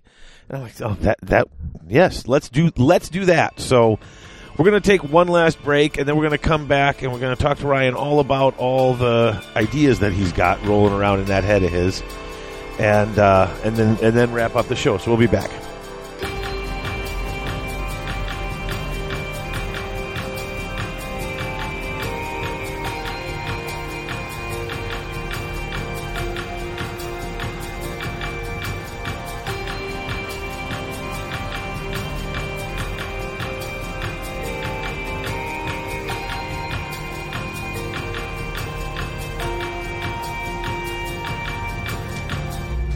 You finally looking to start your rebasing project? Six Squared Studios. Are you looking for some new and interesting resin terrain? Six Squared Studios. Are you looking for some fancy acrylic counters to keep track of wounds or maybe some other statistical anomalies? Six Squared Studios. Maybe you need a new rack for your Six? Squared Studios. Well, then look no further. What you need is Six Squared Studios. They ship worldwide with domestic shipping for both the U.S. and Canada. Six Squared Studios.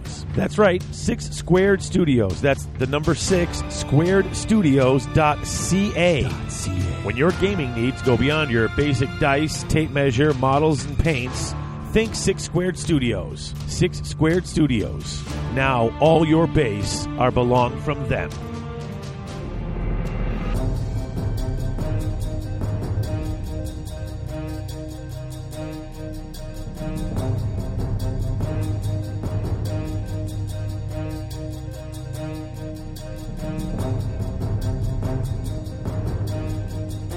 And we are back, taking a quick look at all the different realms of battle and the mortal realms and fun features and important safety features. Yes, yes. Now, uh, now, Ryan, we we we're gonna try to we're gonna talk about this. Uh, we're gonna start it more from a player perspective, I guess. Just uh, what you're planning on and what you're prepping for when you come in, and maybe different things that you look for in the realms right now. I think that's I think that's how we plan on starting it. Yeah, yeah, that sounds good. So uh, take it away. What you want to say? Yeah.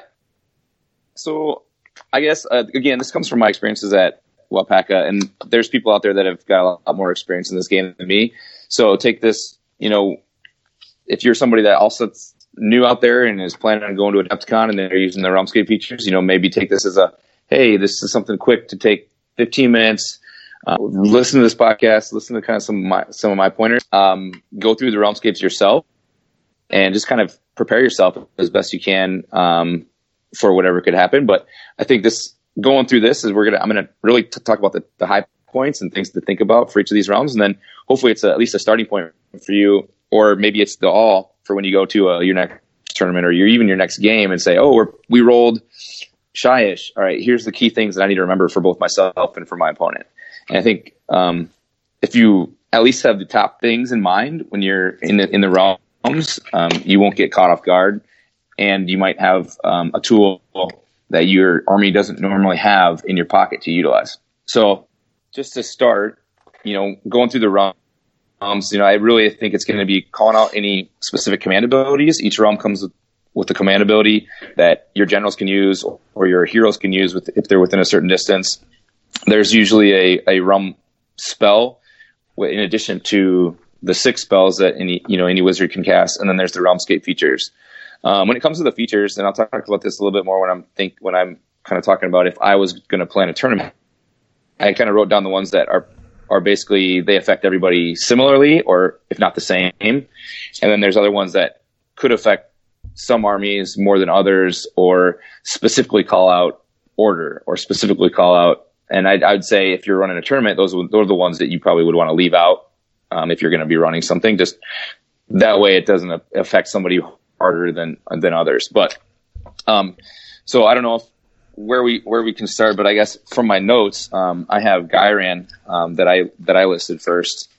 And when we talk about when I talk about Ghyran, what I put down and is not really the command ability is not huge. Um, you know, the realm spell is not huge.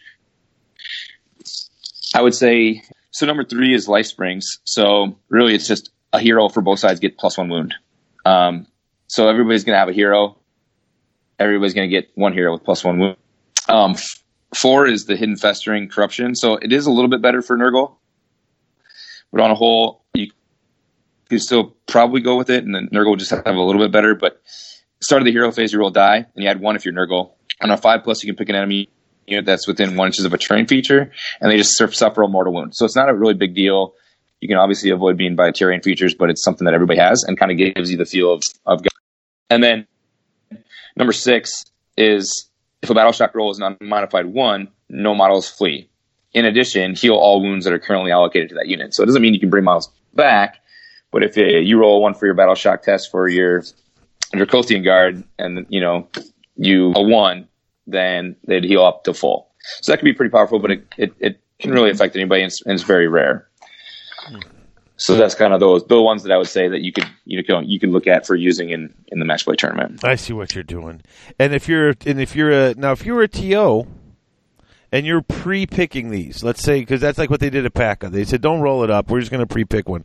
Alex, as a TO, do you try to go with the one that like the th- add a wound characteristic or or do you just not worry about that? the big thing with all of these that you look for is outliers. Um, so, like, the plus one wound is different for a death army with Nagash versus a Gloomspite army with a loon boss on foot. So it's like the that wound is not weighted equally depending on what you're playing and playing against. Okay. There's one extra wound on the Nagash is an extra mile at that point. Um, the Quagmire you can't really use um, because you have two armies that are primarily moving by flying, and then as soon as people put together the Squig Army of Doom, um, you're going to have three mo- three armies that are primarily by flying. Like, and when I say three armies, I mean legions and Nagash, because all of them can take ghosts. Um, Yeah, the entire the entire Nighthaunt army can fly, right? Yeah, the entire not army can fly, but then anything in legions and Nagash, that can be taken from Nighthaunt, which is like what you see now, which is Legions of Grimghast, which are a little obnoxious. Um, so it just, I think that there's too many t- army builds that are too good, um, that are fast enough, and then if you can't keep up with them for objective control, like you have to consider all options. So that one, I don't know if you can use effectively in a large pool because you're just going to give a significant advantage to anything that can fly. Right. Yeah, especially if you're not announcing, you know, what you're using before the tournament too. Yeah, I mean, if you did announce that you're using Feckin' Quagmire, everyone's going to switch hard to list second flyer, have a flying element, especially when they wouldn't normally take it or cannot have access to it. Sure. So, See, this is Yeah, the, there's- this is the stuff I find interesting. Seeing And there's a lot of these- this stuff. Yeah. There's a lot of these that are going to be like, hey, if you apply it to X army or Y unit, um, it's definitely going to have it, it could have a different impact, like the plus one wound.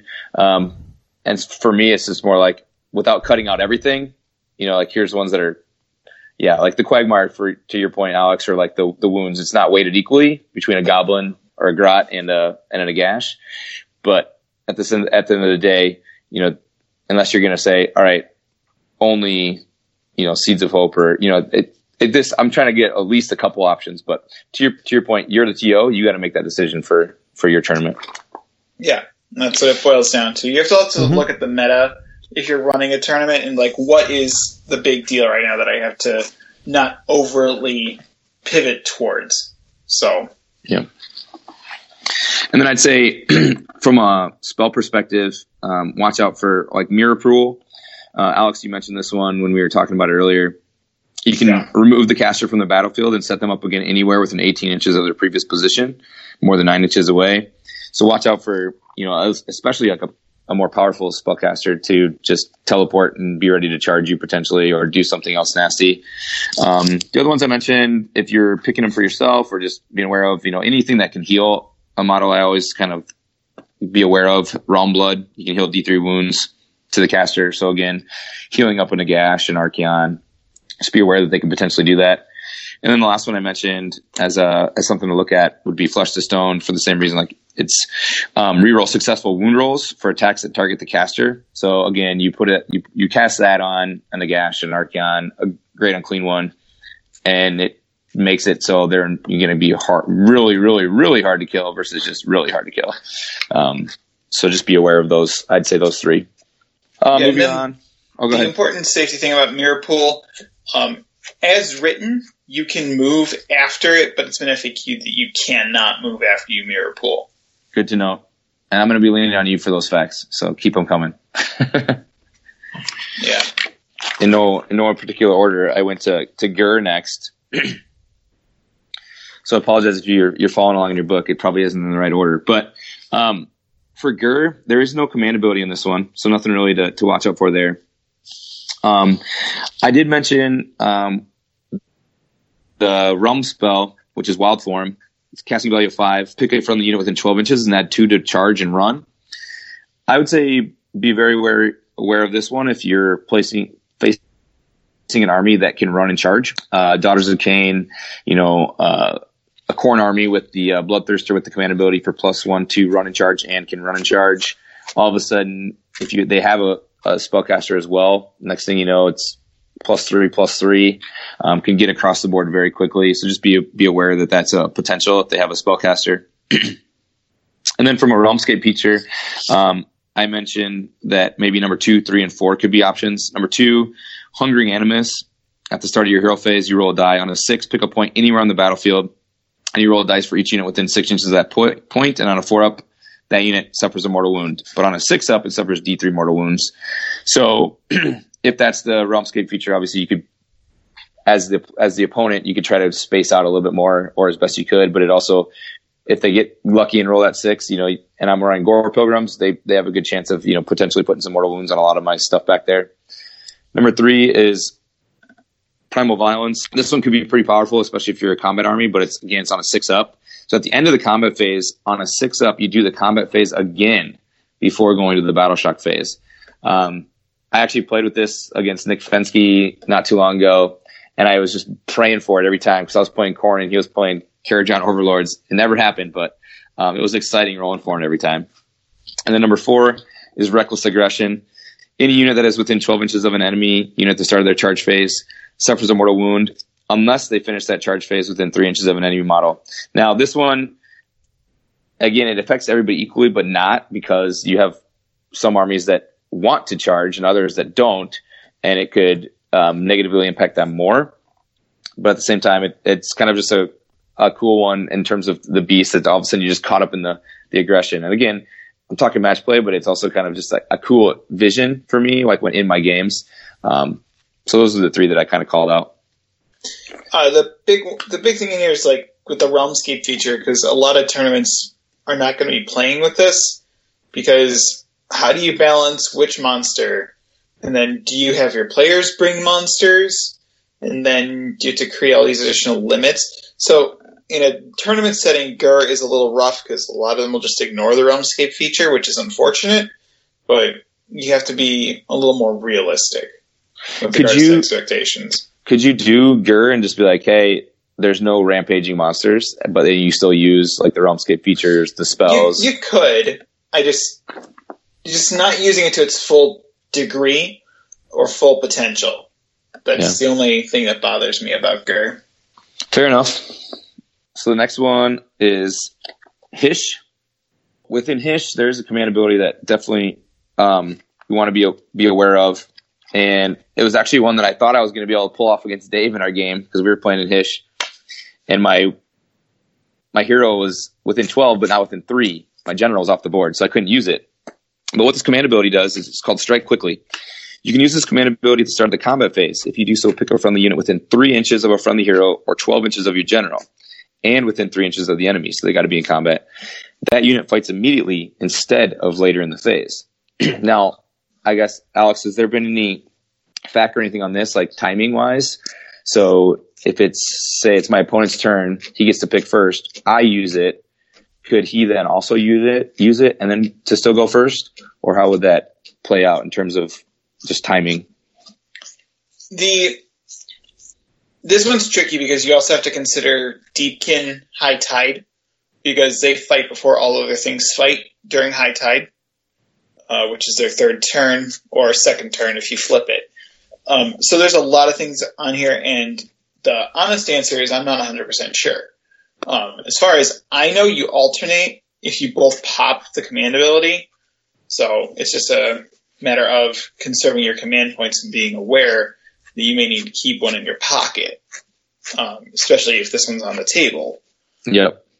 And that was that was one of the calls. Just be aware that if they're sitting on a command point and it's your turn and you're charging a bunch of stuff in, and you're like, I'm going to pick that. I know I'm going to be able to go first with this unit, and they have a command ability and a hero nearby. They could spring this on you, and there's if you don't have a command ability to counter it, or if that's the way it works, then that that could be a big big blow. Um, all right, Shyish, the realm of Nagash. Um, so this one, like as I mentioned in my game, played, played a pretty big impact. I mean, I think he would have won anyway, but it, it made it so I, I really had no chance of taking out Nagash. But the command abilities here, there's two of them. Both of them I'd say, uh, make sure you're aware of. Honor the Dead is the first one. So I used this in our game actually. So he was able to attack first. I'll, I'll tell you what it is first. If you do so, pick a friendly unit that is within three inches of a friendly hero or 12 inches of your general and roll a die. If the dice roll is less than the number of models that have been slain from the unit you picked, you can add one to the attack's characteristic of weapons used by that unit in the combat phase. So this one, it takes you taking a, it takes a unit to take a beating first to make it, you know, really likely to go off. So if you lose at least six models in a unit before they, they are picked to attack, you're going to be guaranteed to get plus one to your attack rolls, your attack characteristic. Um, but again, any anytime you can add plus one to the attack characteristic of weapons, especially in like you know potentially multi uh, weapon units or just really big units that like bloodletters that only have one attack, all of a sudden you get them two or three, um, they can really ramp up their damage output. Um, so just be be aware that that one could be one. If you attack first and kill enough models, they might pop that on you to make the rest of the models hit back even harder. And then the other one was the Soul Force Sacrifice, which I talked about. This command ability is used at the start of the hero phase. Pick a friendly unit that is within three inches of your general. allocate any number of wounds to that unit that you wish, and you can heal one wound that has been allocated to your general for each wound that you allocate. So again, maybe not super strong for a lot of armies, but when you when you're talking about Nagash, um, and he's got really really cheap skeletons next to him, and he stays next within three inches, unless you can put him down in one, um, more than likely it's going to be full health Nagash uh, if they get the next hero phase. Yeah, you know what? Nagash in his own realm is just that. That's that's that's just bad for anybody who's playing that all around. Mm-hmm. You know, then that's yeah. He he just gets brutal. Well, Nagash Yeah, and- is pretty rough in a lot of these situations, and when we talk about it at the end, like he is the standout winner from Malign Sorcery. So For sure. a lot of these spells are going to be like, well, yeah, no, they're really good for Nagash. Well, yeah, they're really good for Nagash. Uh, but these command abilities, especially Soul Force Sacrifice, make him a lot. It's rough to put him in the ground to begin with, but then you get to heal him to full. And then the units that he's taking wounds off of get to heal from the grave markers and him. So it's just, it's a lot. But if Mhm. he's doing the command point to heal himself, he's not using the command point to do the Supreme Lord of Undeath. He's not using the command point to summon a slain unit back off at a grave marker. So there is There's a a choice with mm-hmm. Nagash doing this unless they build their list under and specifically hang on to that extra point just to make sure that he doesn't die. But then they're having to hold a point as opposed to using it to hurt you. Yep. Yeah, and I'd say to Jake's credit, I think at the beginning of the game he's like, "So here's what I can do, just to let you know." so he, he gave me fair warning that he, that that was an option for him. So so fair play for him to just let me know, like, "Hey, here's just to let you know this is how this works and this is how it could work for me." Um, from a Realmscape feature, um, the ones that I mentioned, I, I think a lot of these can really work. Um, I didn't really see any that were like really never for match play, but um, you know, the, the one the one that I always say don't choose is like if you're going to use Realmscape features, we didn't talk about this, but don't use number one because that's just basically there there is no Realmscape feature. Yeah. So if you're going to use them, use one. I would say, um, unless you know that you really feel like there's one realm that just doesn't have one that that doesn't fit for the match play. But otherwise, I'd say if you're going to use them, use them. But really, yeah, I, I I didn't think there was any of these that were too far out to not use anything. I don't know, uh, Alex. Did you have any that you would be like, no? Uh, life leeching. Uh, Okay. No, no, no. It's uh, the winds of death. That one, yes, it's on a six, but on the roll of a six, you get to delete a third of a unit, um, just by rolling a bunch of dice. So that's the only one that is like borderline, but again requires a six in order to hit it. So for that one, is you roll a six, and then you roll a dice for every model in the unit that's affected, and on five up they take a mortal wound. So it's really good against anti horde, but it's super random Mm-hmm. as far as its effectiveness. Yeah, and I should say that although I do like to play in tournaments and I do like the match play piece of AOS, I I also like the narrative side of it too. So I should I should say that I, I'm looking at all these and like in my mind I'm like the winds of death. Oh man, I can just see these like ghosts coming around and just messing with you know units at a time. Somebody who's just all about the match play or just all about that um, piece of it and like the balance. I could see them like to your point some of these that are just on a six up, they they'd rather just like, hey, somebody could get lucky and roll three sixes out of six turn or five turns, and that's the reason they lost, you know, kind of thing. So something to think, definitely something to consider. For the realmscapes, and, and like I've, I've experienced this multiple times, where like it's it's kind of exciting. Like it adds an excitement to the start of the hero phase a lot. It's like, all right, let's see if steel rain comes down, or let's let's see if you know the winds of death mess up one of your units. So it's it's kind of a, a really cool. Um, I don't know. For me, it adds a lot of excitement right at the beginning of the turn. Um, so I've really enjoyed those ones where you got to roll six just because there's that chance. Next, we go to the realm of Aqshy. So in Aqshy, um, the realm spell is Fireball. It's only casting value of five, so fairly easy to get off. 18 inch range. The interesting and the cool thing about this is, you know, you think about think about a fireball, and if it's hitting, you know, just a, a one man show, it's only going to do one mortal wound. So if the enemy unit consists of one model, it suffers one mortal wound. If it's hitting a bigger unit, two to nine models, it suffers D3 mortal wounds. But then if you're hitting that big horde with a big fireball, it suffers D6 mortal wounds, which I thought was cool that it's, it's kind of like a utility piece where it's average if it's a one, you know, one to 10 models, but it, it's kind of that utility piece. If somebody's got a lot of hordes, like it, it's kind of a nice D6 mortal wounds um, spell. The command ability, I did call it out um, just to be aware of, especially for you Sylvaneth players out there or anybody that you know has your own train piece that you want to um, get behind or be by. Um, this command ability is used at the start of your movement phase. If you do so, pick a train feature that is within 12 inches of a friendly hero and within 3 inches of another friendly unit and roll a die. On a 4 plus, the terrain feature is set alight. If a terrain feature is set alight for the rest of the battle, any unit with models in or on it at the end of their movement phase suffer D3 mortal wounds. In addition, and this is the kicker, a model cannot see another model if a straight line drawn from the center of its base to the center of the other model's base passes across this terrain feature.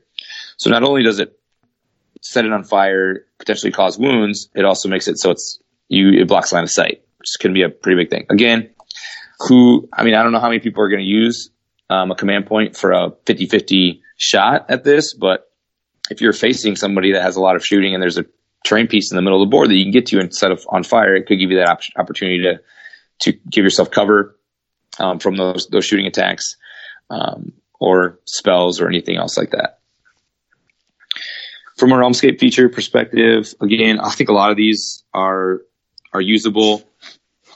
Um, you know the one the one that the, like flaming missiles improve the rank characteristic of missile weapons by one while the range from the attacking unit to the target is more than 12 inches i think that would be one maybe that um, i would leave out from a match play perspective uh, seems pretty powerful especially when um, you're you, especially if you go up against a major shooting or major gun line and it just gets that much stronger it could could leave some um, pretty tough tough games for you um, but otherwise, I thought a lot of these could be could be fun and and not do game breaking. So, Alex, any thoughts With there? Or, the or Dave? flaming missiles one, um, which is the extra Ren more than twelve.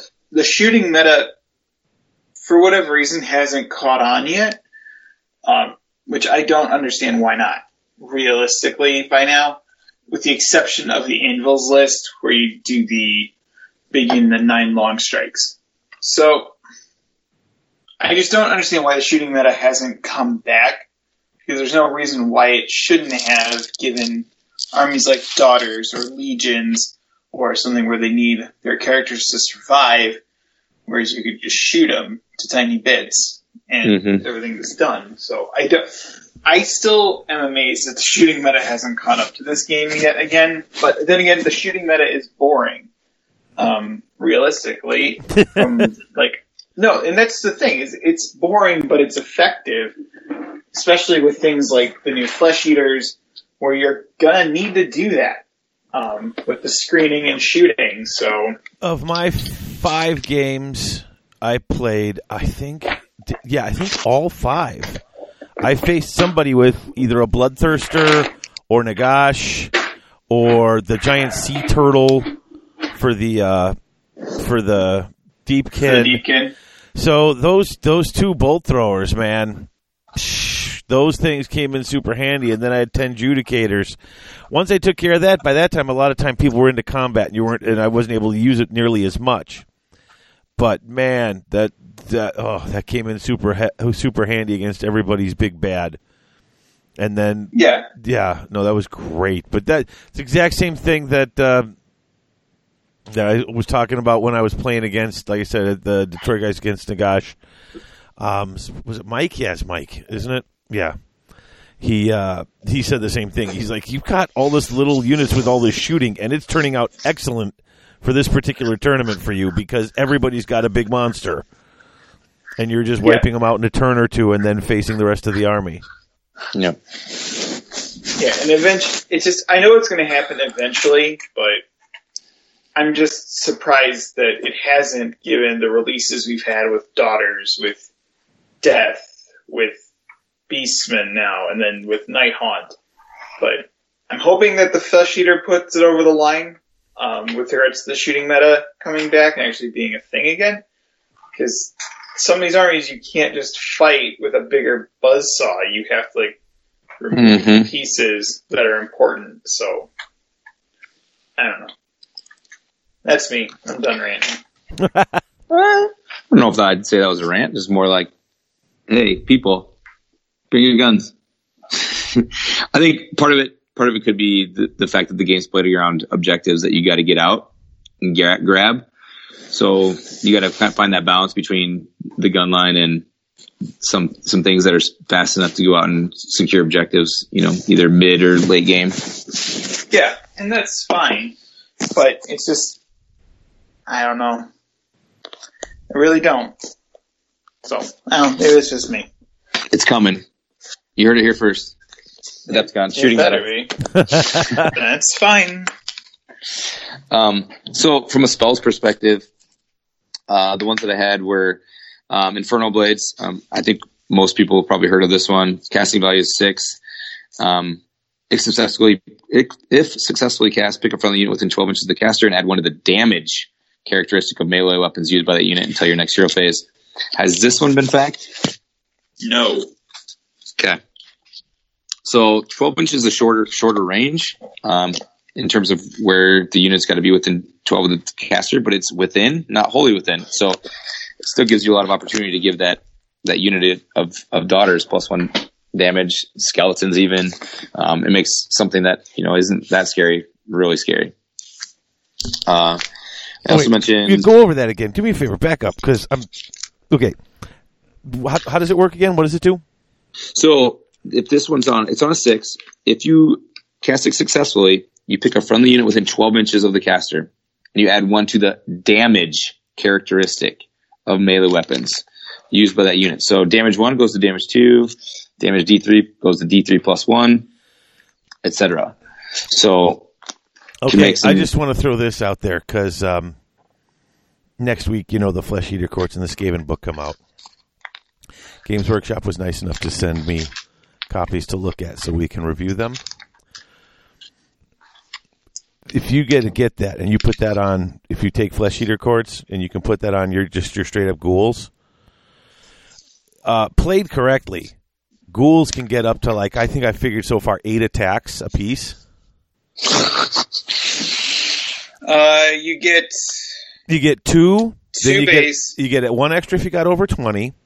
Which is easy. Then if you fight with three. you fight with one of the other guys, uh, uh, and he does any wounds. One of the heroes, The Crypt Ghast Courtier. so he does any damage, and then after that, then the guys next to him will get an extra one attack. Yep. So that'll make it up to 4 And then there are two other heroes each that can either throw a spell or have some ability. Uh, I think they're yeah, spells. it's the spells. From So- the Abhorrent Archregent gets to do D3, and then the Abhorrent Ghoul King gets another one. So you got anywhere from six. If those both go off and you do the damage, you have from six to eight attacks with them, and now they're doing double damage. And that's not all. And then you use the command ability to to pile in a second time, and uh, and And then if and then if you can ally in a uh, Vampire Lord on foot, his command ability is plus one attack to a death unit within 18, oh, so that'll make it up to nine attacks. and those will all stack because they're all different abilities. hmm Nine attacks, and then that double the damage, and then double. You basically get to uh, pile in and attack twice in one turn. wait, am I still on Garage Hammer or did I just get transported to Face Hammer?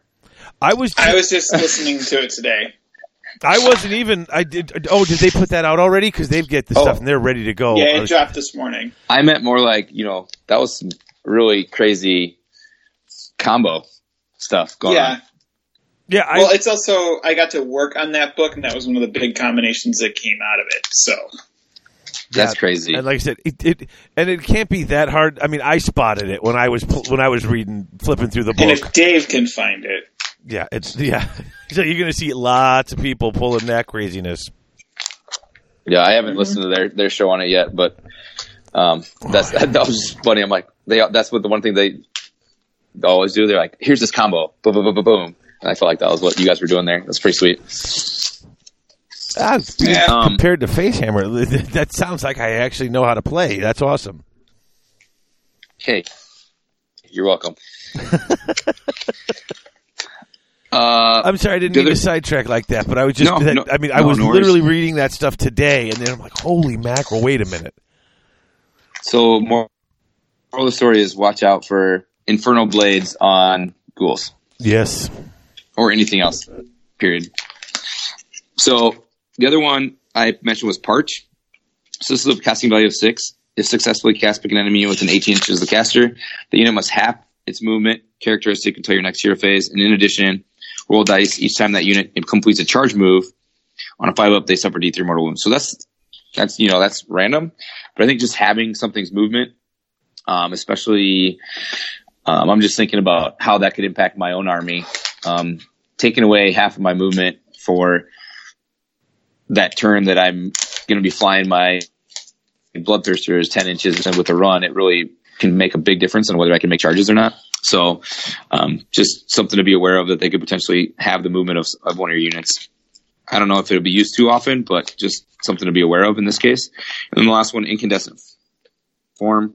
Again, this is one that's more for the big bad wizards, but casting value of six, subtract one from hit rolls for attacks that target the caster until your next hero phase. So it makes them harder to hit with any attack, shooting or um, combat. Um, one of the things that I, I remember hearing from Jake on one of his games was he played a guy with a lot of shooting. Um, I think it was Stormcast, and he was basically able to buff Nagash where he was negative two to hit. So even in the shooting, even all those those long strike raptors just couldn't couldn't touch him because he was able to debuff himself enough. So something to think about. Anything else?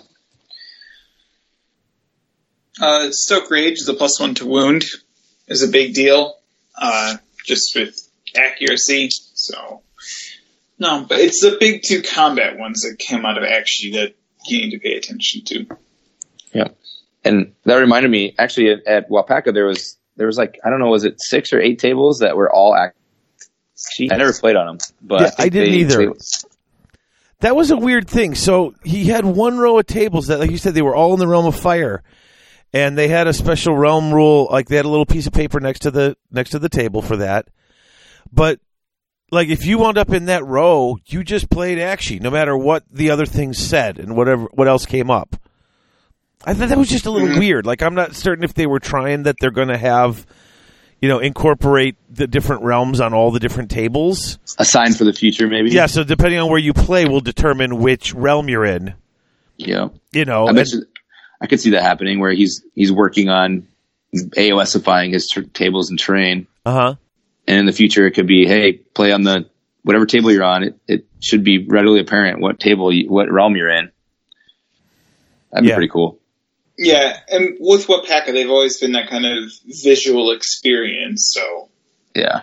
it's the same thing with Holy Wars, but on a bit of a bigger scale. As far as like the tables, Right. I mean, no table compares to a Herner table. Right. Well, Herner's tables are beautiful, but some of them just get ridiculous to play on. Uh, you know, you got a whole page of rules for the table, and you're trying to run up and down all these stairs and through a tree and then down the other side. It's like holy mackerel! I mean, I ain't complaining. You know, he he he, he runs a fun time, but sometimes I'm just like, oh dear lord, this table's wearing me out. Mm-hmm.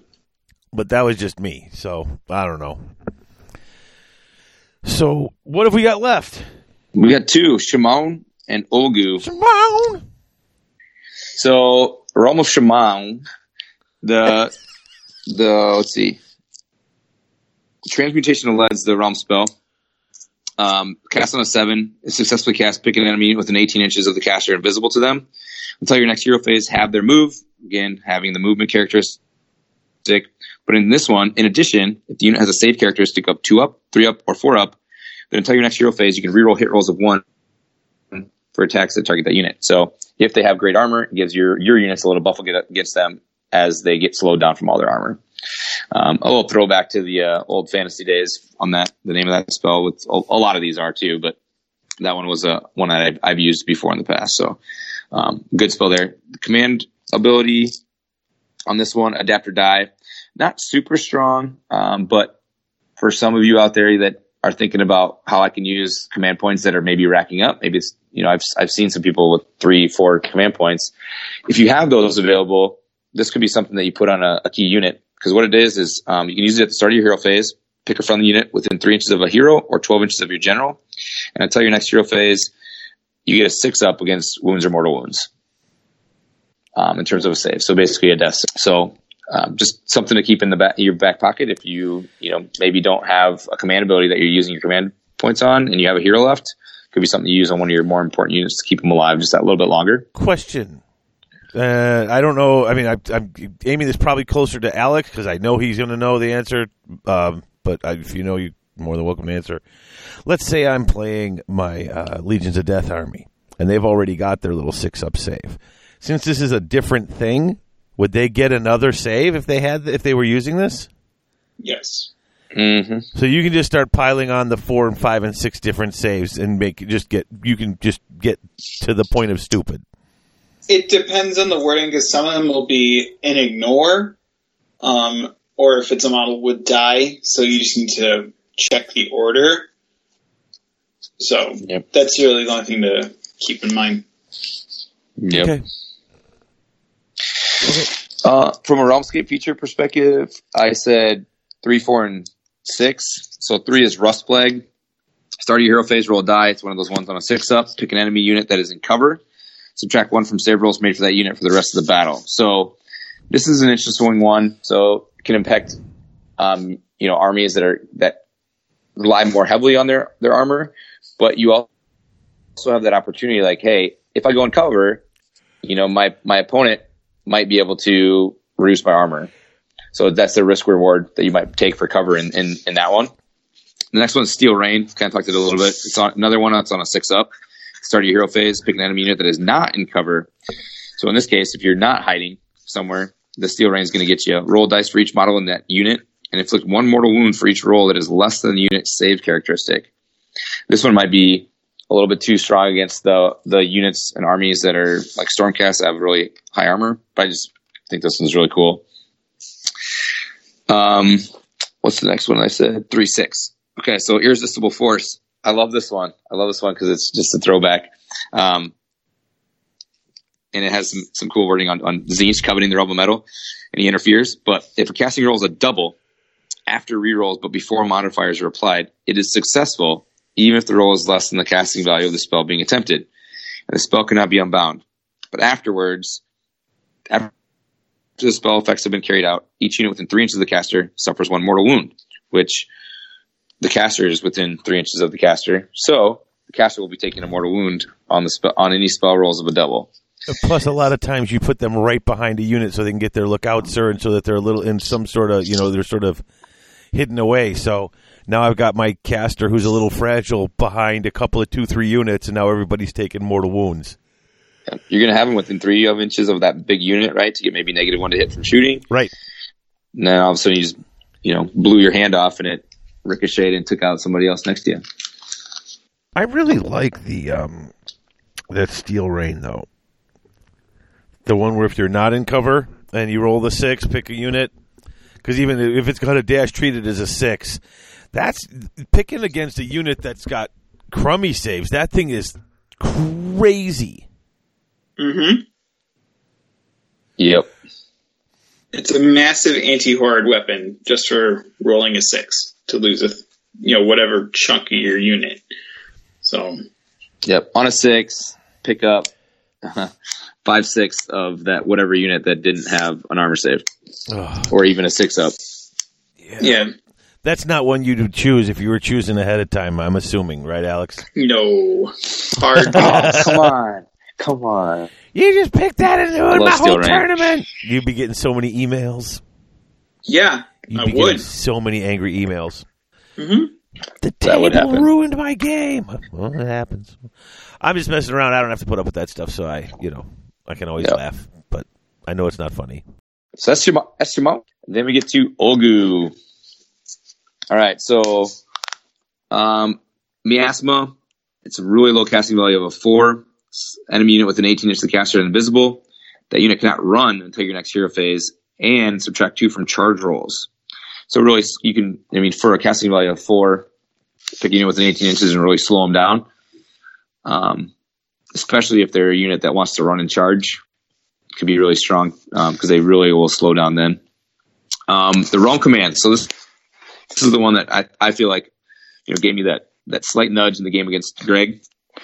Um, you can use this command ability at the start of your hero phase. If you do so, you can use either the Shadowed Mansions or Shadowed Realm Realmscape feature. So probably not going to be Shadowed Mansions. So just look at the Shadow Realm. In addition, after transferring or setting up the unit in its new location, you do not have to roll to see if any models from the unit become lost in the Shadow Realms. So what is Shadow Realm?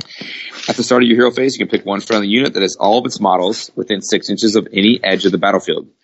You can remove that unit from the battlefield and set it up more than nine inches from any enemy units, and with all models within six inches of a different edge of the battlefield. Then you would roll a dice for each model you move, but in this case, since you're using the command ability, you don't have to. So they all arrive safely.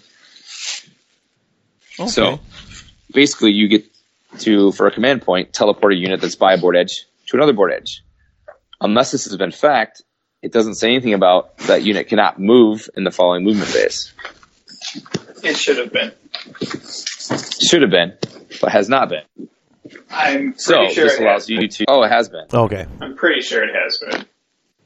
So if it has been, you still get to set up with a nine, make a strong charge, potentially even um, get in. You know, if a double, t- if you have the opportunity for a double turn, and potentially shift and get on an objective quick. Um, so just something to be aware of where something could be popping up real, real close to you, similar to that spell we talked about, mirror pool, anything that you can just basically transport a unit anywhere from it to anywhere. Um, I guess this one's within a board edge, but still pretty powerful.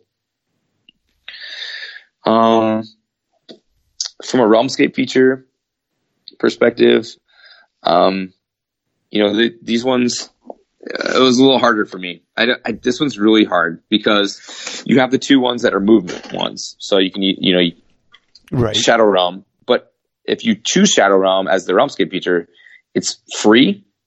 And I feel like that's a little too strong to be able to just pick up and move a unit for free every turn. Um, and then the rest of them are basic spells and attacks are shorter range because it's so shadowed. So maximum range could be 6, 12, or 18. Obviously, the only one potentially there would be 18 inches. So basically everything has a range of 18 inches or less um, in terms of spells or shooting. So that would be the only one that I think could really even be used in Ulgu. Um, but that's just that was just what I was thinking because 12 inches is just way too short. It can really impact shooting and or you know spellcasting armies, and six is just crazy. Yeah, but you also have the option to do nothing. True. So you can use Ulgu and say, hey, two through six in Ulgu are just crazy. So we're just this one's not going to have a realmscape. You could do the 18. I've done it before, where you have the max 18 inches. Mm-hmm. Um, but again, you're giving significant advantage to the big model army. Yep. Where it's like the Nagash, the Alarielle, the Archaon. So, Have we covered it all? yeah. All right. So, so okay. So we got you, Ryan, as a player, and you, Alex, as a tournament organizer. Um, what do you guys both? What do you when you look at these all the realm stuff? What are you doing to uh, either prepare the tournament or to prepare to be a part of a tournament that has all this stuff in it? Uh, Alex, do you want Ryan to go first? Because I know I'm kind of springing the question on you, and I don't know if you've Oh, got. no. Oh, you're ready? I, well, we can have the player go first. and Okay, yeah. The TO perspective. Okay. Um, so I guess you know really what I just went over it would be how I would prepare. Um, I now I I'm more prepared to go into this, and I have this list that I've just created ready for when I go up to the table and at Adepticon, Alex. You know, t- turn one or excuse me, game one is actually I've got my cheat sheet that says here's the things I need to watch out for. Um, so that would be that's how I'm going to prepare moving forward. Prior to this, I had basically read them all, and then when I stepped at the table, I found out it was actually I would look at it quickly as as I as quick as I could, um, but also the preparation was just playing a few games. Um, so now going into this tournament, like I think this should be this is a good resource to have, and just be like, hey, here's the things I got to watch out for going into this game. As I look at my opponent's army, what could they do with these spells? What could they do with these command abilities? How are they setting up in Ulgu? Are they setting anything up within six inches, all within six inches of their board edge, preparing themselves to shoot across the board, right? So just be being aware of these things, I think, is the is a key thing as a player that you could have coming at you. Okay. If you have wizards, I would say be ready and and really to save time, have those two to three spells that you're you think you might actually cast, and be ready and and kind of think about how you might use them.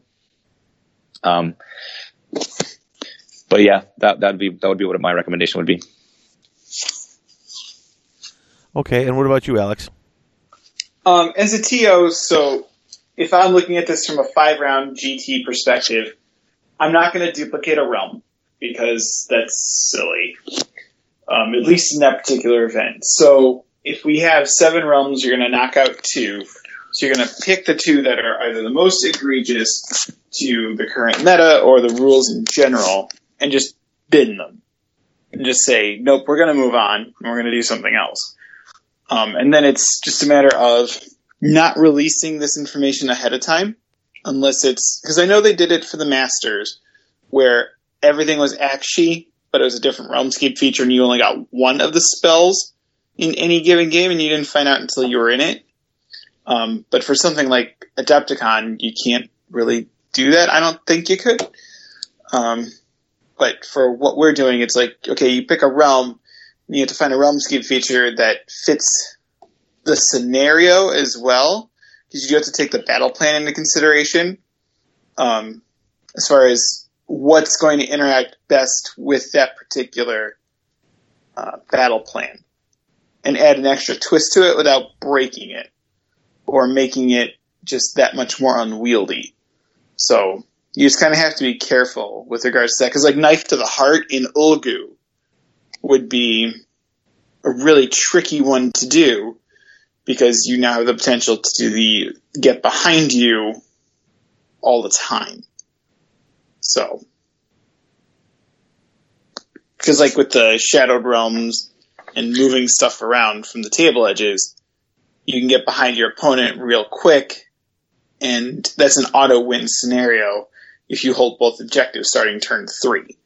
So, Mm.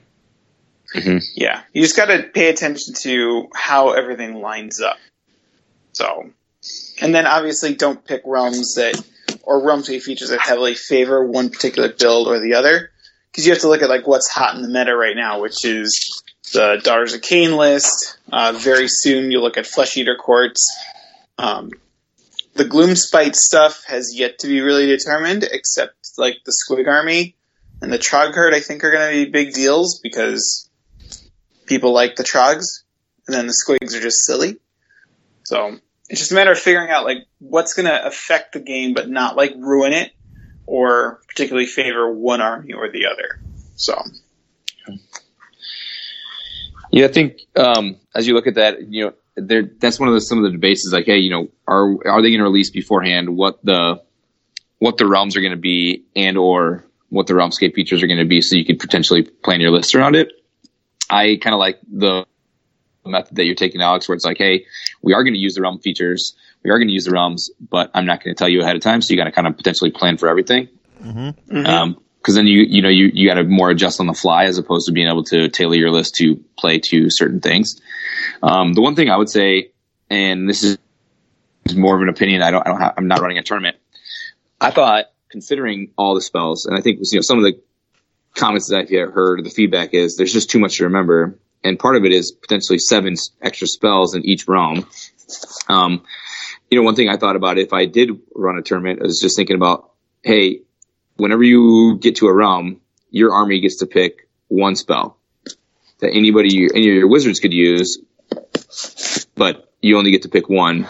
So that way you're not thinking about which spells, looking at it, trying to figure it out if you're not, you know, used to playing in the, the realms. You can just pick one and say, hey, I got access to Bridge of Shadows in Ulgu. Boom. That's the only one I can cast other than my own spells.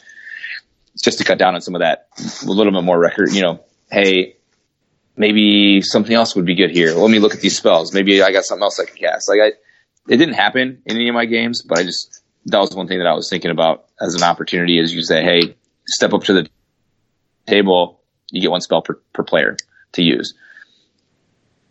I don't know what you guys' thoughts are on that, but that was just one thing I, I was thinking about. I mean, it's something worth looking into. Um, it's just a matter of how you, because like, I'm trying to think. What there was another event um, out in Cali where they did something similar, where you just picked your realm and you picked the spell. So, like, you picked the realm the army was from, but then you also have to pick a spell from that realm. And this was pre interesting. FAQ banishment. So there's a lot of that going on where it's like, oh, I'm just going to pick up your unit and break your coherency for you. So So they could use that spell whether they were the the in that actual game. not. Oh, interesting. So it's just a matter of trying new things out and seeing what works and what doesn't work. There's tons of options for how you can do this. Yeah. Comes down like they talked about, you know, they the GW has given us a pretty wide toolbox now with all the artifacts, with all these realms. Um, and some of them are good for match play, some of them aren't. And I think it's it's up to to us, you know, and and TOs to choose, you know, what they feel like is the best opportunity for their tournament while u- utilizing as much as they can to, to kind of make it fun and, and add variety. So Yeah, I would definitely be picking. I would not be letting them go random, personally. If I if I was setting the ter- the realms and stuff ahead of time already. Yep. So sweet. I think that's it. That's everything.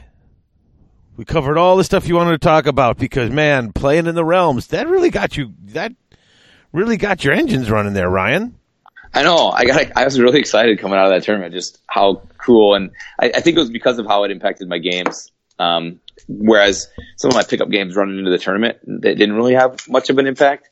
I think it was because I kind of did what probably a lot of people are doing is like, oh, we're playing in Ulgu or whatever, and here's the Realmscape feature, and then it, as you get into the game, you just kind of forget about everything. Whereas mm-hmm. I think at at PACA when I was in a tournament mode and I was in tournament setting, I was like, all right, what are my options here? And I, I really focused on considering I didn't have to worry about the spells. I didn't have any wizards. I could focus on what's the command ability and what's the Realmscape feature and how can I use it to my best advantage. I, I focused on those more and then coming out of it, I'm like, wow, you know, I really needed to probably do more prep coming into this, knowing that the realm spells were going to be available and the realm features were going to be available. I mean, it worked out for me, but I feel like I, I was unprepared coming in. And I think now having my little cheat sheet, it's going to be a lot, lot easier for me to kind of know what to expect and what to look out for going into my next tournament. Yeah, I think looking at the realms, you know, it's one thing that you can kind of like pick out a few things that you need to, you know, just watch out for and worried about. If you don't play all the armies, you know, going through all the artifacts and trying to think about, hey, what could somebody be coming with with an artifact? I don't think that's necessary or even really to think about. Oh So no. don't worry. I, I would say don't worry about that as much as as but on your army when you're making your army, like maybe take a look at them and say, hey, could one of these artifacts really benefit me? Yeah, you you got to yeah, worry about the spells and the other things people could use against you. You can't go through, but but uh, it's always nice to have that potential going on there. Hmm Oh boy! All right, well, I think that's everything. Did anyone have anything else they wanted to talk about or mention, No? yeah, not for me. folks? That's uh, that is everything today. So an, an extra look at the realms. I know we've looked at the realms before, but now a look from from multi tournament winning player Ryan Nickel, Mister Thirty Percent of the Packers, and then uh, and then uh, you get you get a, a to extraordinaire and Alex giving you their look at how they bring these things in. So hopefully this was helpful for you all. Also, folks, please uh, don't forget check out uh, After Olenor, the Garage Hammer Horus Heresy Club on the Free Buddhist Network, and all their cool stuff. Um, if you like them, leave them a nice iTunes review. Also, leave us a nice iTunes review. We like them as well. All we like them as much as I like voicemails. And remember to check out the Patreon page if you don't mind. Uh, and of course, before we go, we want to thank the Patreon patrons that keep the keep this show going. Our associate producers: Phil Elliott, Dwight Sims, Christopher Sanders, and AJC. and our newest sponsors, uh, our newest patrons, Christopher Reed, Mark Hyde, and the ever popular Goat Pan Tees. So, Ryan, thank you so much for uh, coming on and finding some time tonight uh, to do this and to talk with us about all this stuff. Yeah, thank you for having me on. I'm sitting here quiet, just soaking all this in, going, man, I wasn't thinking about all this. You know, between this and the and the Wargamers, uh, the the Wargaming Handbook, trying to memorize all your stuff and learn all your stuff and make sure your stuff's ready. I'm just like, oh my god, my, I'm the, uh, the glass is full. I'm just stuff is just starting to pour off the sides. I've got to I've got to soak all this in before I can do any more of this. Yeah, because just remember, everybody out there, you don't, you can always just show up and roll dice too and drink beer. Oh sure, oh sure, but. uh That's still just as fun. Yeah, if you but if if you if you're focusing on your, I got to get it all. There's there's so much here that can, and you know, just picturing the the random, like if you are just rolling at random, these things can really mess you up, or make you unbeatable. Like you were saying, a couple of them have really they, they elevated you to where they helped you win the game. hmm All right, but thanks for coming on and talking about this with people because I know you were so excited about it when you emailed me or when you sent me a, a, a mess, a texted me about it. You're like, hey, if you're doing this, I'd like to talk about this. I'm like, I hadn't even thought about that. That's going to be cool. So thanks for coming. And Alex, welcome back. Glad to be back. We are glad you are back. I missed you very much, my friend. I am glad you are here, keeping the anchor where it belongs on this show. Listeners missed you too. This thing. See, there you go. Living proof. I'm sure. All right. Well, that's it. We'll be back in a couple of weeks, folks. And until then, only the faithful will be triumphant. Only the faithful will stand when all others fall. And only the faithful know no despair except in failure.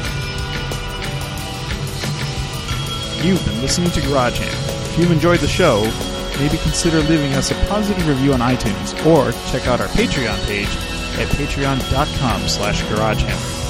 If you'd like to reach us, you can contact us via our email address, garagehammer at live.com. You can also find us on Twitter. David is at garagehammer, and Alex, that's me, is at some kind of geek 30. Original music by Claire Seabrook. You can find more of her work at soundcloud.com slash Claire Seabrook Music. Finally, if you want to join the Garagehammer community, as well as the AOS community worldwide, you can comment on our episodes in the show thread at the Grand Alliance Forums, that's tga.community, or check out the Garagehammer Facebook page. And as always, thanks for listening.